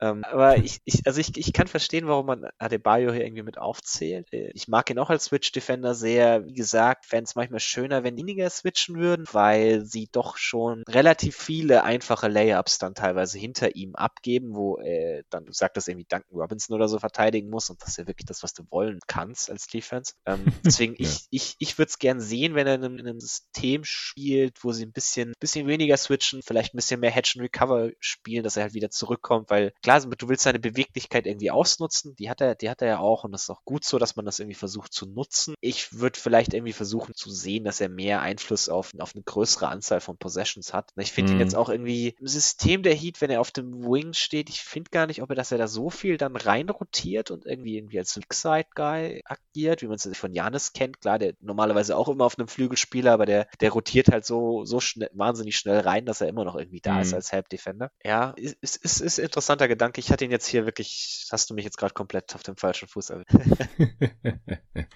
ja, also was die Anzahl der contested Würfe angeht, da hat er sogar mehr als Janis. Aber wie gesagt, würde ich jetzt okay. nicht so viel drauf geben. 3,9 mhm. versus 3,3. Who knows, was da jetzt mit reinzählt. Also allgemein finde ich diese Zahlen, fallen die mhm. sowieso eher zu niedrig aus. Also der Impact ist wahrscheinlich halt auch trotzdem noch oft da, einfach durch die Präsenz von Janis, weil er halt tendenziell viel näher am Kopf verteidigt als Bam. Ja, aber ist doch interessant. Ich finde es schön, wenn wir hier nicht mal alles gleich haben. Ich habe gerade nochmal geschaut, also Adebayo war letztes Jahr auch neben Brook Lopez im Second All-Defense-Team, okay. aber kann man jetzt natürlich ja. anführen, dass er einfach noch mehr neben einem Big gespielt mhm. hat. Letztes Jahr in Miami, dieses Jahr eigentlich nicht mehr. Aber wie gesagt, ich finde halt durch seinen defensiven Style und ich, wir haben vorher auch kurz gesprochen, wir haben jetzt nichts mitbekommen, wie hier die defensive Verfügbarkeit, Eligibility aussieht. Im Endeffekt bei All Defense, da äh, wussten Nico und ich das, aber ich mhm. gehe schon davon aus, dass er noch als Forward zulässig sein sollte. Äh, jetzt habe ich noch einen Guard und du? Ich habe noch zwei Guards und einen Forward. Stimmt, du hast ja noch vier sogar offen gehabt. Okay, dann ja. Ja, musst du wieder. Okay, dann machen wir die Forwards mal noch zu, würde ich sagen. Ja. Ähm, ich habe jetzt noch den nächsten Pick, der schreit, dass ich nicht so viel auf Minuten gebe, und zwar Matthias Feibol habe ich noch als ja. Forward. Ähm, das ist, wenn wir vorhin über das System der Sixers gesprochen haben, Feibol ist für mich so ein bisschen der größte Profiteur dieses, dieser Umstellung des Systems. Er ist, er ist ein unfassbar disruptiver Verteidiger. Also er, er führt die Liga in Steal Percentage an unter den Spielern ja. mit den signifikanten Minuten mit einer 3,4% Steal Percentage, mit einer 2,8% Block Percentage hat er die höchste von allen Non-Bigs. Also ja. es ist halt, er ist Offball, hat er wahnsinnig viele gute Rotationen dabei. Er ist sehr, sehr stark darin, das Spiel zu lesen und damit seinen langen Arm irgendwie gefühlt in jeder Passing Lane auf dem ganzen Feld zu sein. Und er ist On-Ball nicht auf dem Niveau von Simmons, aber er ist immer noch gut und vor allem hat er extrem mhm. gute Recovery-Fähigkeiten wegen seiner ja. Länge und seiner Athletik. Also wenn er mal von seinem Gegenspieler geschlagen wird, dann kommt er trotzdem noch ganz oft irgendwie ins Play. Also ich, ich habe noch keinen Spieler gesehen, der, der so viele Guards dann von hinten blockt wie, wie Fireball in den letzten Jahren. Also es ist wirklich extrem, was er da dann mit seiner Länge noch, noch den Gegner, der glaubt, der hat einen offenen Pull-up, immer noch behindern kann. Und es eben, also in diesem System der Sixers hilft er halt wahnsinnig viel nach innen gegen irgendwelche Driving Lanes oder ähnliches und hat dann auch ganz, ganz starke Closeouts, wenn er mal nach innen geholfen hat, dass er wieder nach draußen zu seinem Gegenspieler kommt. Also obwohl er so viel, so viel durch die Gegend roamt, gibt er dann auch für seinen Mitgegenspieler keine offenen Würfe ab oder so, sondern er ist trotzdem noch da. Und klar, er hat einfach, er hat viel weniger Minuten pro Spiel als die meisten anderen Kandidaten hier. Und das, das hilft ihm sicherlich, gerade mit seiner Art und Weise. Ich weiß nicht, ob du 35 ja. Minuten pro Spiel so durch die Gegend rennen kannst. Wahrscheinlich nicht. Und vor allem nicht, wenn du, ja. wenn du offensiv ein bisschen mehr machen müsstest, weil da macht er jetzt wirklich auch nicht sonderlich viel. Das hilft ihm da sicherlich auch. Aber rein mit dem, was er tut, also auch, das ist, ich finde das einfach so beeindruckend, wenn du irgendwie viele Spiele guckst und die Minuten, wo er halt spielt, an, an wie vielen Situationen er in irgendeiner Form beteiligt ist. Deswegen habe ich ihn hier noch als meinen zweiten Forward. Ja, ist ein sehr interessanter Fall. Äh, bei mir ist er jetzt nicht drin. Ich habe ja gesagt, ich bin mir bei den letzten Spots, aber als, weiß nicht, ob ich ihn als Guard rein könnte. Bei den Guards bin ich mir nicht ganz okay. so sicher. Oder anstatt Adebayo als Forward wäre auch irgendwie möglich. Aber er hat halt so viel weniger gespielt, nicht mal 1300 ja. Minuten. Also mein letzter Dude, den ich jetzt noch drin habe, der hat halt fast 1000, 2300 Minuten. Also 1000 Minuten mehr. Das muss ich halt dann schon irgendwie, also wenn ich das als Tiebreaker nehme, dann ist es halt nicht mehr knapp. Äh, ich habe die defensive Rolle von Thibault als Wing Havoc bezeichnet, ja. weil das trifft meiner Meinung nach ganz gut. Kommt hin. Ja, es ist unglaublich, was er auch an Steals holt, ohne halt die Team Defense oder sein Assignment zu vernachlässigen. Äh, er hat eine Steal Percentage von 3,9 Prozent, also er klaut fast 4 Prozent der gegnerischen Ballbesitze und es gibt überhaupt nur drei Spieler, die über 3 Prozent haben in dieser Liga und er hat fast vier. Auf zwei ist TJ McConnell, 3,3 Prozent, also schon ein gehöriger Abstand auf 3,9. Dann ist noch Jimmy Butler mit 3,1 drüber, der spielt halt mehr, deswegen führt er die Liga in Steals äh, an sich an mit 2,1, habe ich vorhin schon erwähnt. Und dann Platz 4 ist DeLon Wright, der hat 2,9 Prozent, also schon unter 3 und ein ganzes Prozent weniger als Thibault. Nur mal um das, also wenn man sich das auf so einem, in so einem Schaubild mit einer X- und Y-Achse vorstellt, dann ist halt Thibault so ganz weit rechts oben. Unglaublich. Und Block Percentage auch fast 5 Prozent, das ist für einen Wing halt auch unerhört und rangiert auf Platz 9 in der gesamten Liga. Und davor sind halt nur diese ganzen krassen Shotblocker, die wir vorhin schon erwähnt haben. Turner, Gobert, Capella, Pöltl, dann noch äh, Nerlens Noel übrigens, der nicht so weit hinter Turner ist. Äh, Chris Boucher, der viele Blocks holt. Äh, Biombo und Isaiah Stewart. Und dann kommt schon Matisse Thibault auf Platz 9. Und das sind auch ganz viele Jumpshots. Ja, das ist halt nicht so der klassische Rim Protector oder so wie bei Miles Turner. So, ja, hier, hier ist ein Layup. Ah, nee, doch nicht geblockt, sondern äh, Jumpshots, wo die gegnerischen äh, Spieler denken, ja, ich kann den jetzt hier einfach mal loswerden, kommt keiner mehr dran und dann kommt Thibault halt irgendwie von der Seite oder von hinten, bam. Also ganz krasser Dude. Ja, für mich halt leider einfach irgendwie zu wenig Minuten. 1300 also, Minuten ist einfach, da hast du dann einfach nicht den Impact wie jemand, der 500, 700 oder 1000 Minuten mehr gespielt hat. Und dazu halt noch die Frage, du hast es gerade nochmal gesagt, ich habe es anfangs schon erwähnt, mit halt Matisse Thibault im Hinterkopf. So, wenn du halt so wenig spielst und offensiv halt so wenig machen musst, nur dann, dann kannst du halt auch so spielen. Aber bist du dann unterm Strich ein besserer Defender, sodass du hier auf jeden Fall in eins dieser beiden Teams rein musst? Das ist halt die Frage. Also kann deine Argumentation Argumentation nachvollziehen. Ich würde auch jetzt nicht dagegen gehen, aber ich habe mir äh, auf meinem letzten Guard-Spot Michael Bridges reingepackt. Hab ich auch bei den Guards. Sehr schön, sehr schön. das ist unsere erste Übereinstimmung im Second Team. ja, er ist halt mittlerweile einer der besten Point of Attack und mhm. Wing Defendern der gesamten Liga, würde ich sagen. Super versatil, einfach weil er so eine gute laterale Geschwindigkeit mitbringt. Ist auch so ein Waterbug Defender und dabei aber halt noch unglaublich lang. Durch seine Wingspan kann er dann halt auch eins bis drei verteidigen oder ja, wird dann auch mal gegen einen Luka Doncic noch gestellt, der halt ziemlich kräftig oder relativ schwer halt ist für so einen Playmaker, aber verteidigt natürlich dann Steph Curry und Damien Lillard, die, die ganzen gegnerischen Star Guards. Das ist seine Aufgabe, um da halt auch ein bisschen natürlich Chris Paul zu schonen auf seine alten Tage. Und äh, trotzdem verteidigt oder spielt Mika Bridges halt auch noch ziemlich viel Help Defense, hat auch ziemlich viele Rim Contests noch. Da hat er natürlich jetzt nicht den Einfluss von einem richtigen Rim Protector, aber macht auch fast einen Block pro Spiel noch, nur noch ein Steal pro Spiel. Also er holt deutlich weniger Steals. Da war letztes Jahr noch ganz weit vorne mit dabei, auch bei den Deflections in der Liga. Das ist beides runtergegangen. Ich würde es jetzt darauf schieben, dass wahrscheinlich wahrscheinlich das vom Coaching ausgeht, dass er weniger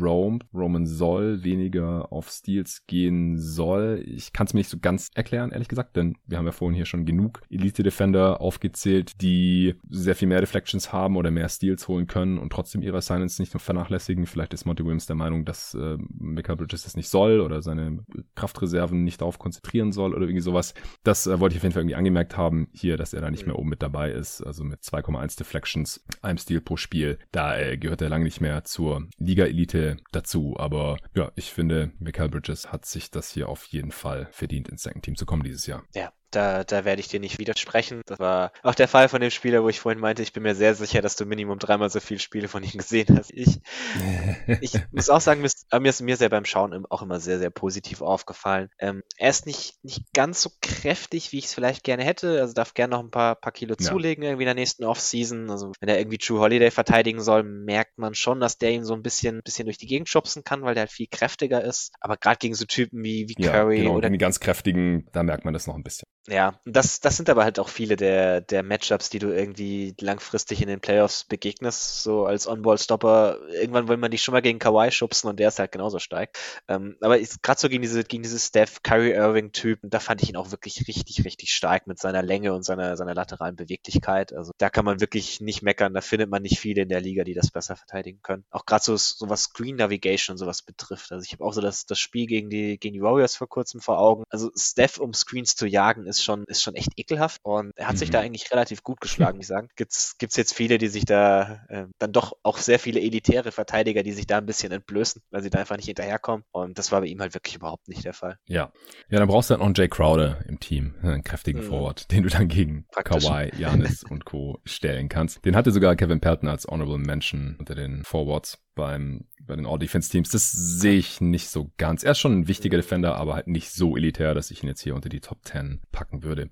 Gut, dann kommen wir zu deinem letzten Second-Team-Spot. Das ist noch ein Guard. Wer ist das? Ja, nachdem wir gerade deinen Homer-Pick hatten, bin jetzt ich dran. Ähm, ich habe da noch der Shante Murray. Murray. Yep. habe ich mir gedacht, habe ich mir auch mit aufgeschrieben auf jeden Fall. Und der war ja auch schon mal in einem All-Defense-Team. Genau, und ich, ich finde, er ist jetzt auch wieder Minimum auf dem Niveau zurück, das er damals hatte. Wenn nicht sogar noch besser. Okay. Also er ist mit seiner Länge einfach ein unglaublich disruptiver Verteidiger, sowohl am Ball als auch, als auch in den Passing Lanes. Hat er ständig irgendwo die Finger am Ball. Also auch gerade wenn er irgendwie gegen Bigs geswitcht wird, du willst da keinen Entry Pass dagegen spielen. Das ist richtig ekelhaft. er ist nicht, nicht der beste irgendwie so Weakside Rim Protector. Da, da gibt's andere Spieler bei den Spurs, die das machen, aber gerade so in den, in den Passing Lanes, das, das spielt er einfach wahnsinnig gut. Er hat auch eher so eine bisschen, bisschen drahtigere Figur, ist relativ analog zu, zu Mika Bridges, würde ich an der Stelle sagen. Also mhm. er, ist, er ist auch nicht ultra kräftig, also du kannst ihn gegen die meisten Vierer kannst du ihn irgendwie nicht hochswitchen, aber so eins bis drei schon gegen alles und desto, desto kleiner der Gegenspieler wird, desto besser ist er eigentlich dagegen. Also gerade so gegen mhm. die, gegen die Trey Youngs dieser Welt, die, die behindert er halt mit seiner Länge wahnsinnig und er ist lateral schnell genug, um trotzdem noch vor den Spielern zu bleiben. Er ist auch wahnsinnig gut darin, sich durch Screens zu kämpfen, was bei den Spurs eben auch wieder sehr, sehr wichtig ist, weil die, die Spurs laufen genauso wie Utah oder Milwaukee ein, ein sehr konservatives Pick-and-Roll-Schema, wo halt der Big hauptsächlich im Drop agiert. Also Pöltl droppt einfach meistens sehr, sehr tief Richtung Korb und man verlässt sich darauf, dass der Guard durch den, durch den Screen kommt. Und Murray macht das halt wahnsinnig gut, wirklich. Und so ein ganz, ganz kleiner Faktor vielleicht noch, er ist einer der besten defensiven Rebounder unter den Guards. Das ist jetzt nicht, nicht irgendwie wahnsinnig wertvoll, gerade für Guards, aber ist halt auch nochmal so ein, so ein kleiner positiver Punkt, den man noch erwähnen kann. Und mhm. ja, vielleicht, vielleicht ist es nur, dass ich von ihm einfach so viel nochmal mehr Minuten als von jedem anderen irgendwie auf der Liste gesehen habe. Und desto mehr man ja. sieht, desto mehr so, so kleine positive Dinge gerade bei Defense fallen einem ja doch nochmal auf. Aber ich, ich finde schon, dass er sich das dieses Jahr definitiv auch verdient hat, hier mit auf die Liste zu kommen. Ja, also ich hatte ihn auch noch so mit aufgeschrieben, auf jeden Fall als Kandidat. Also ich glaube, da kommen jetzt schon noch einige Spieler in Frage. Also ich mhm. habe kein Problem mit Thibault, ich habe kein Problem mit Murray, äh, aber unterm Strich schon sehr interessant, wie unterschiedlich unsere beiden Teams waren. Also wir haben jetzt ja echt wenig Übereinstimmung, mhm. also im Second Team nur Bridges ja. und im First Team hatten wir beide Gobert, Simmons und Janis und äh, dann hattest du halt Butler und Holiday gar nicht mehr drin, die ich noch im First Team hatte. Du hattest dafür Green und Smart noch im First Team, die ich im Second Team hatte. Mhm. Und du hattest Turner im Second Team als Center und ich im Beat und ich hatte noch Adebayo drin im Second Team, wofür du quasi Murray drin hattest. Äh, Thibault und Siakam. Murray. Und Siakam ja, auch genau. noch. Ja. ja. interessant, sehr interessant. Äh, hast du jetzt noch irgendwelche Honorable Mentions? Also ich habe schon Capella und Thibault und Turner rausgehauen. Hast du jetzt noch andere Spiele, über die du wirklich lange nachgedacht hast oder wo du jetzt gar kein Problem hättest, wenn die jemand hier drin sehen würde im Second Team? Ja, also da können wir auch wieder nach Position durchgehen. Also also bei den, bei den Forwards hatte ich noch über Larry Nance Jr. nachgedacht. Das ist halt auch wieder so ein mhm. Fall von, hat hat wahnsinnig wenig Minuten gespielt, aber also, dass die Cavs Defense am Anfang der Saison elitär war, lag halt zu einem großen Teil wirklich nur an ihm. Ähm, er forciert Unmengen an Turnover und das war halt auch genau das, was irgendwie diese Defense ausgezeichnet hat. Ist ein solider Weakside Rim Protector, auch so in dieser Roaming-Rolle, sehr switchbar. Ja. Also fand ich definitiv auch irgendwie wert, drüber nachzudenken. Ich hatte noch Ochi Anunobi, äh, auch so in diesem, diesem Tier der, der nächsten Welle der Forwards. Ähm, ja. Ist halt einer der, der besten On-Ball-Defender Defender der Liga, wahnsinnig versatil, wirklich so dieser, also mit der eine Typ der Liga, wo ich sagen würde, den kannst du von eins bis fünf wirklich gegen alles stellen. Also wenn die, wenn die Raptors Small spielen, ist Siakam zwar der primäre Rim Protector, aber Anunobi ist der Typ, den sie irgendwie gegen, gegen Bigs stellen, wenn sie jemanden On-Ball verteidigen. Verteidiger quasi. Ja, genau. Also wenn sie, wenn sie gegen Jokic spielen müssen und Small Ball spielen wollen, dann verteidigt Anunobi Jokic. Also ja. äh, gegen Denver spielen. Und also das ist schon, schon auch sehr speziell. Deswegen fand ich ihn ja auch ganz ganz interessant. Also ich habe auch kein Problem damit, wenn man irgendwie für ihn den Case machen möchte. Äh, Anthony Davis habe ich mir noch aufgeschrieben, hm, hat halt, also hat wirklich Sternstunden defensiv. Also ich habe letztens wieder ein Spiel von ihm gesehen, wo du dachtest, okay, wow, kein Wunder ist der Typ der beste Verteidiger wahrscheinlich in den Playoffs. Also das ist auch meine Meinung, das haben wir immer wieder, immer wieder angesprochen, dass er das wahrscheinlich ist. Ähm, fand ihn jetzt aber so im Schnitt über die Regular Season und hat auch sehr wenig Minuten gespielt, deswegen hat er es hier knapp nicht reingeschafft. Ja, ähm, und ich hatte mir auch vor allem vor seiner Verletzung das schon mal angeschaut, als ja, um Defensive Player of the Year ging, da hatte ich ihn halt mal mit mhm. drin, weil die Lakers Defense halt auch so gut war und das sah einfach alles nicht so elitär aus. Also Nee, also ja, und dazu kommt ich, halt noch, dass er so viel verpasst hat dieses Jahr, deswegen ist er da kein ernsthafter Kandidat, aber in den Playoffs, da würde ich auch davon ausgehen, es sah halt mhm. schon so wieder schon wieder so aus, äh, dass er fit ist und wenn er fit ist, dann ist er einer der besten, wenn nicht der beste Defender. Ja, ja also würde ich definitiv auch zustimmen. Mhm. Ja. Ansonsten ist halt so ein bisschen die Frage, was man irgendwie so mit der sowohl mit der Lakers als auch mit der Knicks Defense macht. Also es sind so die zwei mhm. guten defensiven Teams, von denen wir jetzt eigentlich niemanden wirklich als ernsthaften Kandidaten haben. Ich würde einfach sagen, wir machen ja, Frank Vogel und. Tipps zum Coach von den beiden Teams. Ja.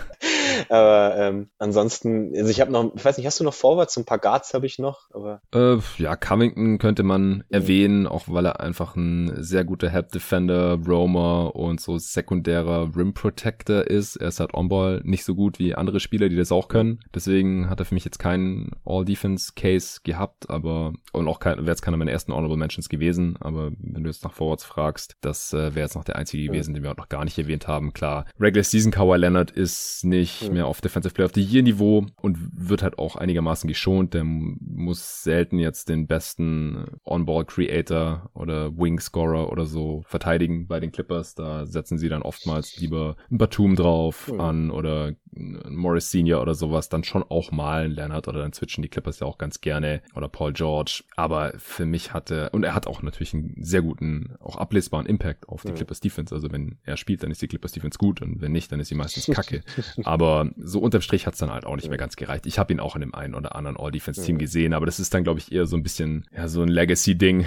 Und man muss ja auch nochmal dazu sagen, früher waren die All-Defense-Teams zu einem ganz, ganz großen Anteil einfach Legacy-Geschichten. Also da hat man dann einfach die, die besten Playoff-Defender rein oder irgendwelche Spieler, die vor ein paar Jahren mal irgendwie die besten waren. Also so kann man da ganz viele All-Defense-Nominierungen von vor 10, 20 Jahren noch erklären. Und das will ich halt eigentlich nicht. Mhm. Also ich will dann schon nur die Defender honorieren, die jetzt hier in der Regular Season den besten Job gemacht haben. Chris Paul war ja auch schon sehr, sehr oft, äh, um jetzt hier mal vielleicht auch zu den Guards zu kommen, in All-Defense-Teams. Und auch dieses Jahr, also er hat eine sehr wichtige Rolle, weil er halt der Kommunikator ist in der Defense. Äh, der Suns. Also das ist jetzt halt nicht der, der Big zum Beispiel, der es ja oft ist in anderen Defenses, der halt irgendwie von hinten, äh, von unterm Korb halt auch das ganze Spielfeld sehen kann und so, aber das ist die Andre Ayton halt einfach nicht. Noch nicht. Vielleicht irgendwann mal in fünf Jahren oder noch länger. Man braucht auch einfach sehr viel Erfahrung dafür und natürlich ein sehr gutes defensives Spielverständnis und muss halt auch irgendwie so den, den Mindset haben dafür und das ist halt Chris Paul bei den Suns. Also er mhm. ist so ein bisschen der Draymond Green der Suns, was das angeht. Ist auch nichts Neues, war auch schon bei seinen letzten Teams und er ist auch so ein bisschen so ein Hydrant, also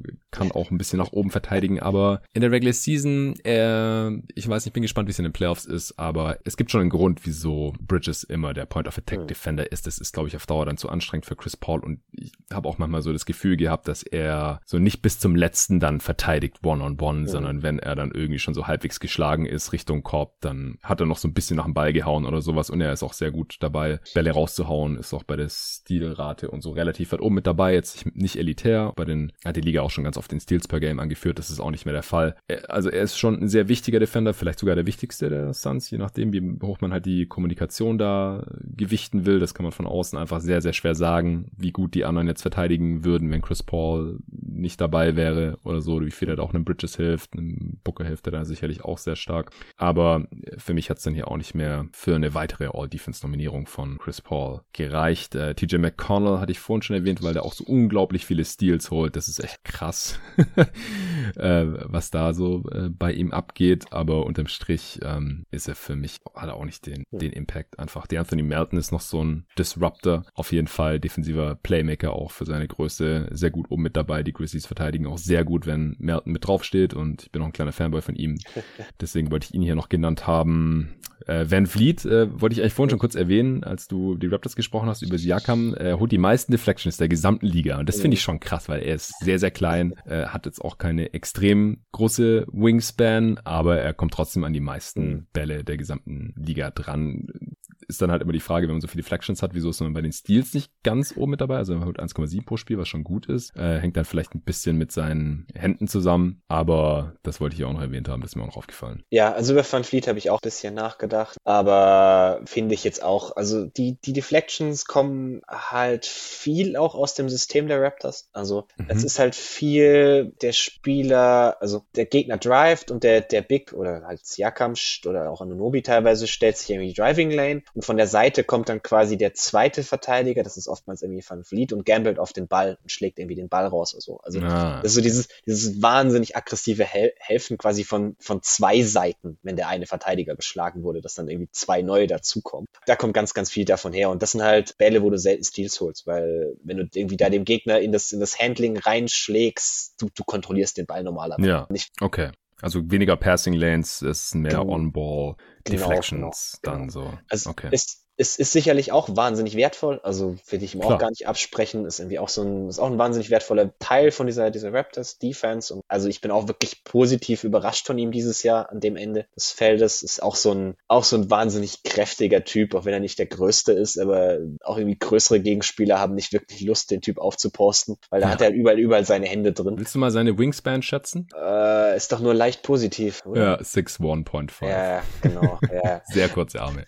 Ja, genau, das ist halt auch so, auch so ein Problem. Also selbst wenn du mal Passing Lanes spielst, äh, kommst du vielleicht gerade irgendwie hin, den Ball wegzuschlagen, aber wenn halt, keine Ahnung, irgendwie Murray oder Bridges, die wir halt vorhin hatten, die irgendwie mit einer was 6'8 Wingspan oder so rumlaufen, sind halt ja, dann noch ja. mal ein paar Zentimeter mehr, die du halt brauchst, um den Ball zu kontrollieren. Ja, ähm, auf jeden Fall. Ja, Ansonsten noch ganz kurz zu Kawhi, weil ich ja eigentlich Kawhi-Fanboy bin. Äh, hab ja auch immer wieder beim MVP draufgehauen, dass der da eigentlich mit dabei sein müsste. Aber die, die Defense ist einfach nicht mehr auf dem Niveau. Also ich, ich weiß nicht, wo das Gerücht ja. herkommt. Also das, das irgendwie, also ich höre auch immer wieder, oh ja, er ist jetzt defensiv wieder genauso gut wie, wie 2015 oder so. Ist halt einfach, er stimmt einfach nicht. Ich, ich weiß nicht, was man dazu mehr sagen kann, als, ja. als jemand, der, der beide Phasen von ihm gesehen hat. Ähm, deswegen, ich, ich, ich sehe ihn hier wirklich eigentlich nicht mal, also ich habe auch nicht wirklich ernsthaft über ihn nachgedacht, um ehrlich zu sein. Ähm, bei den Guards habe ich noch äh, Lugans dort, der, der vielleicht ja. ein ganz interessanter Case ist. Auf jeden Fall. Das war eigentlich einer meiner ersten Honorable Mentions, habe ich den jetzt vorhin vergessen anscheinend, ja. Den, den hast du nicht erwähnt. Das ist auch meine okay. Nummer 5 auf der Liste, noch, noch vor Holiday einen Platz. Ähm, Gerade nach den letzten Playoffs würden sich wahrscheinlich halt viele wundern, warum er, warum er nicht ganz klar in einem der beiden Teams ist. Ähm, sagen, er, er ist auch so ein, so ein wahnsinnig kräftiger Typ, lateral beweglich genug, um zu switchen, sehr versatiler On-Ball-Verteidiger, ähm, hatte da halt letztes Jahr mit James Harden vielleicht das perfekte Matchup, weil er halt so ein Typ ist, der hauptsächlich auf ISOs basiert, der Körperstärke und Footwork basiert und das halt genau die Sachen sind, die, die dort irgendwie auf der anderen Seite dagegen setzen kann. ja. Ich finde aber seine, seine Screen Navigation nicht ideal, also gerade so gegen Gegenspieler, die mehr Pick and Roll laufen lassen, gerade gegen kleinere Guards oder so, wo du dann erstmal hinterherkommen muss. Äh, Offball ist ja sicherlich auch gut, aber jetzt nicht so herausragend wie manche andere auf der Liste hier. Ähm, deswegen hat es dann für ihn knapp nicht gereicht bei mir. Ja, bei ähm, wer die letzten Tage ja noch ein bisschen viel Hype bekommen hat, ist Alex Caruso. Äh, mhm. Nachdem Frank Vogel so meinte, er, er muss unbedingt rein und so, also wenn man sich so Advanced Sets anguckt, werft er ja ab und zu auch so einen Blick drauf auf diese Einzahlenmetriken, auch wenn ich das jetzt irgendwie nicht wirklich, äh, dafür nicht mehr wirklich gemacht habe. Aber er ist, das ist halt so ein Typ, den, den lieben irgendwie die Einzahlenmetriken schon immer defensiv. Ähm, ja. Ich, ich habe auch gesehen, ist der nicht auf Platz 1 im DRAPM oder so? Äh, also erst also unter den Guards, glaube ich, ja. Also zumindest im defensiven Raptor, das gucke ich mir aber ganz gerne an. Da war er, glaube ich, unter den Guards irgendwie auf 1 oder 2. Also, er ja, ist also im Luck-Adjusted RAPM auf Platz 1 in der gesamten Liga. Ich hab's okay, okay. Ja, also ja. ich habe da vorhin auch kurz drauf geguckt. und äh, Aber du siehst dann halt einfach so ein paar Sachen, denkst so, okay, ja. ich mach wieder zu. Also das, das ergibt überhaupt keinen Sinn. Also äh, ich, ich lese mal kurz die, die Top 5 hier vor. Zum Beispiel, ja, Caruso auf 1, Gobert auf 2, gut, äh, gibt Sinn. Conley auf 3. Ja, der spielt die ganze Zeit neben Gobert. Also das ist halt dann der Hauptgrund, warum er da ist wahrscheinlich. Äh, PJ Dozier auf 4, Bazemore auf 5.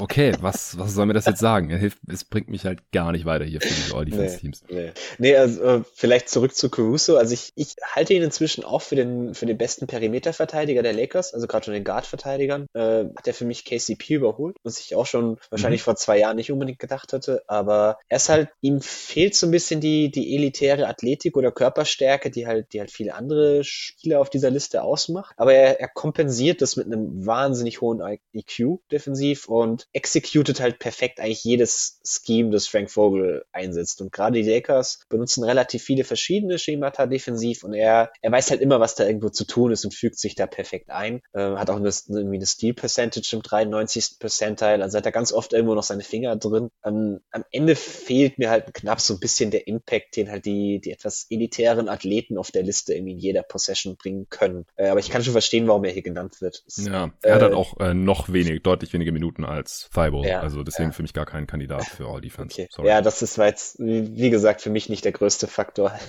ja, nee, das wollte ich nur noch anfügen, weil ich halt auch kurz drauf geguckt habe, gesehen, okay, keine 1200 Minuten, reicht halt auf keinen Fall. Mhm. Das sind halb so viele andere Kandidaten. Mhm. Okay, also meine Kandidaten haben wir dann, glaube ich, auch alle durch. Ja, das war es tatsächlich auch bei mir. Also Lopez, Pörtl, so, die, die mhm. hatten wir da auch schon erwähnt. Mehr Namen hatte ich mir da jetzt auch gar nicht aufgeschrieben. Okay. Sehr schön. Ah, genau, ich habe die Wingspans gerade noch nebenher nachgeschaut, weil äh, du bei Bridges und Murray gerade noch eine spontane Schätzung in den Raum geworfen hattest. Also die von Murray ist tatsächlich 6'10, 2 Meter 8, äh, okay. 15 Zentimeter plus Wingspan und die von Bridges ist 7'1. Oh, okay. Wie von Draymond quasi. Und ja, ist keine Übertreibung, er so unendlich lange Arme hat und das sieht man natürlich auch, wenn er spielt. Okay, dann vielen Dank dir, dass du dir heute hier am Feiertag die Zeit genommen hast, den Pod mit mir aufzunehmen. Ich habe wieder sehr viel mitgenommen. Ich hoffe, den Hörern geht's genauso. Gebt uns gerne Feedback und wenn ihr irgendwas ganz anders seht, sehr gerne. Also gerade hier, da kommt es eben auch sehr viel auf Eye-Test an. Was hat man gesehen? Welche Spiele hat man gesehen? Es gibt sehr wenig Leute, die von allen Kandidaten jede Minute gesehen haben und natürlich auch nur auf diesen Spieler in der Defense geachtet haben, das alles gescoutet haben und dann auch noch abspeichern konnten in dem Gehirn. Es ist bestimmt auch ein Grund, wieso wir hier jetzt heute so unterschiedliche Teams hatten, aber das äh, hat ja auch seinen Charme. Das macht es interessant und hat hier zu Diskussionen geführt. War cool. Im nächsten Pod geht es dann um das Play-In-Tournament schon. Also der Spielplan, der ist jetzt mittlerweile raus für Samstag, Sonntag. Samstag ist tatsächlich so, dass alles zur deutschen Primetime kommt zwischen 19 Uhr und ja, 22.30 Uhr so. Dürften die letzten Spiele durch sein. Ist man überhaupt nicht gewohnt hier in Deutschland. Aber am Sonntag, da geht es dann doch die ganze Nacht durch. Also es fangen Spiele früh an, aber es ist total verteilt über den gesamten Abend und die gesamte Nacht. Jedes Team spielt nochmal 15 Spiele, unglaubliche Action. Und da geht es ja auch noch um einiges, um äh, Play-in-Platzierungen, Play-off-Platzierungen. Und äh, deswegen hatte der David mir ja schon zugesagt, dass wir direkt morgens, wenn die Spiele durch sind, quasi so Play-off-Einstimmungsnacht. Äh, ich werde die ganze Nacht durchklotzen, David auch. Und dann müssen wir morgens natürlich auch noch gucken, dass wir fit genug sind, noch einen kurzen Pod dazu aufzunehmen nehmen, was passiert ist in der Nacht und welche Teams da jetzt im Play-In aufeinandertreffen werden, damit ihr Hörer das am Montag angucken, angucken anhören könnt äh, und nicht erst am Dienstag, denn Dienstagnacht geht's ja schon los mit dem Play-In. Das wird wahrscheinlich die nächste Folge sein. Ich glaube nicht, dass ich äh, Freitag oder Samstag nochmal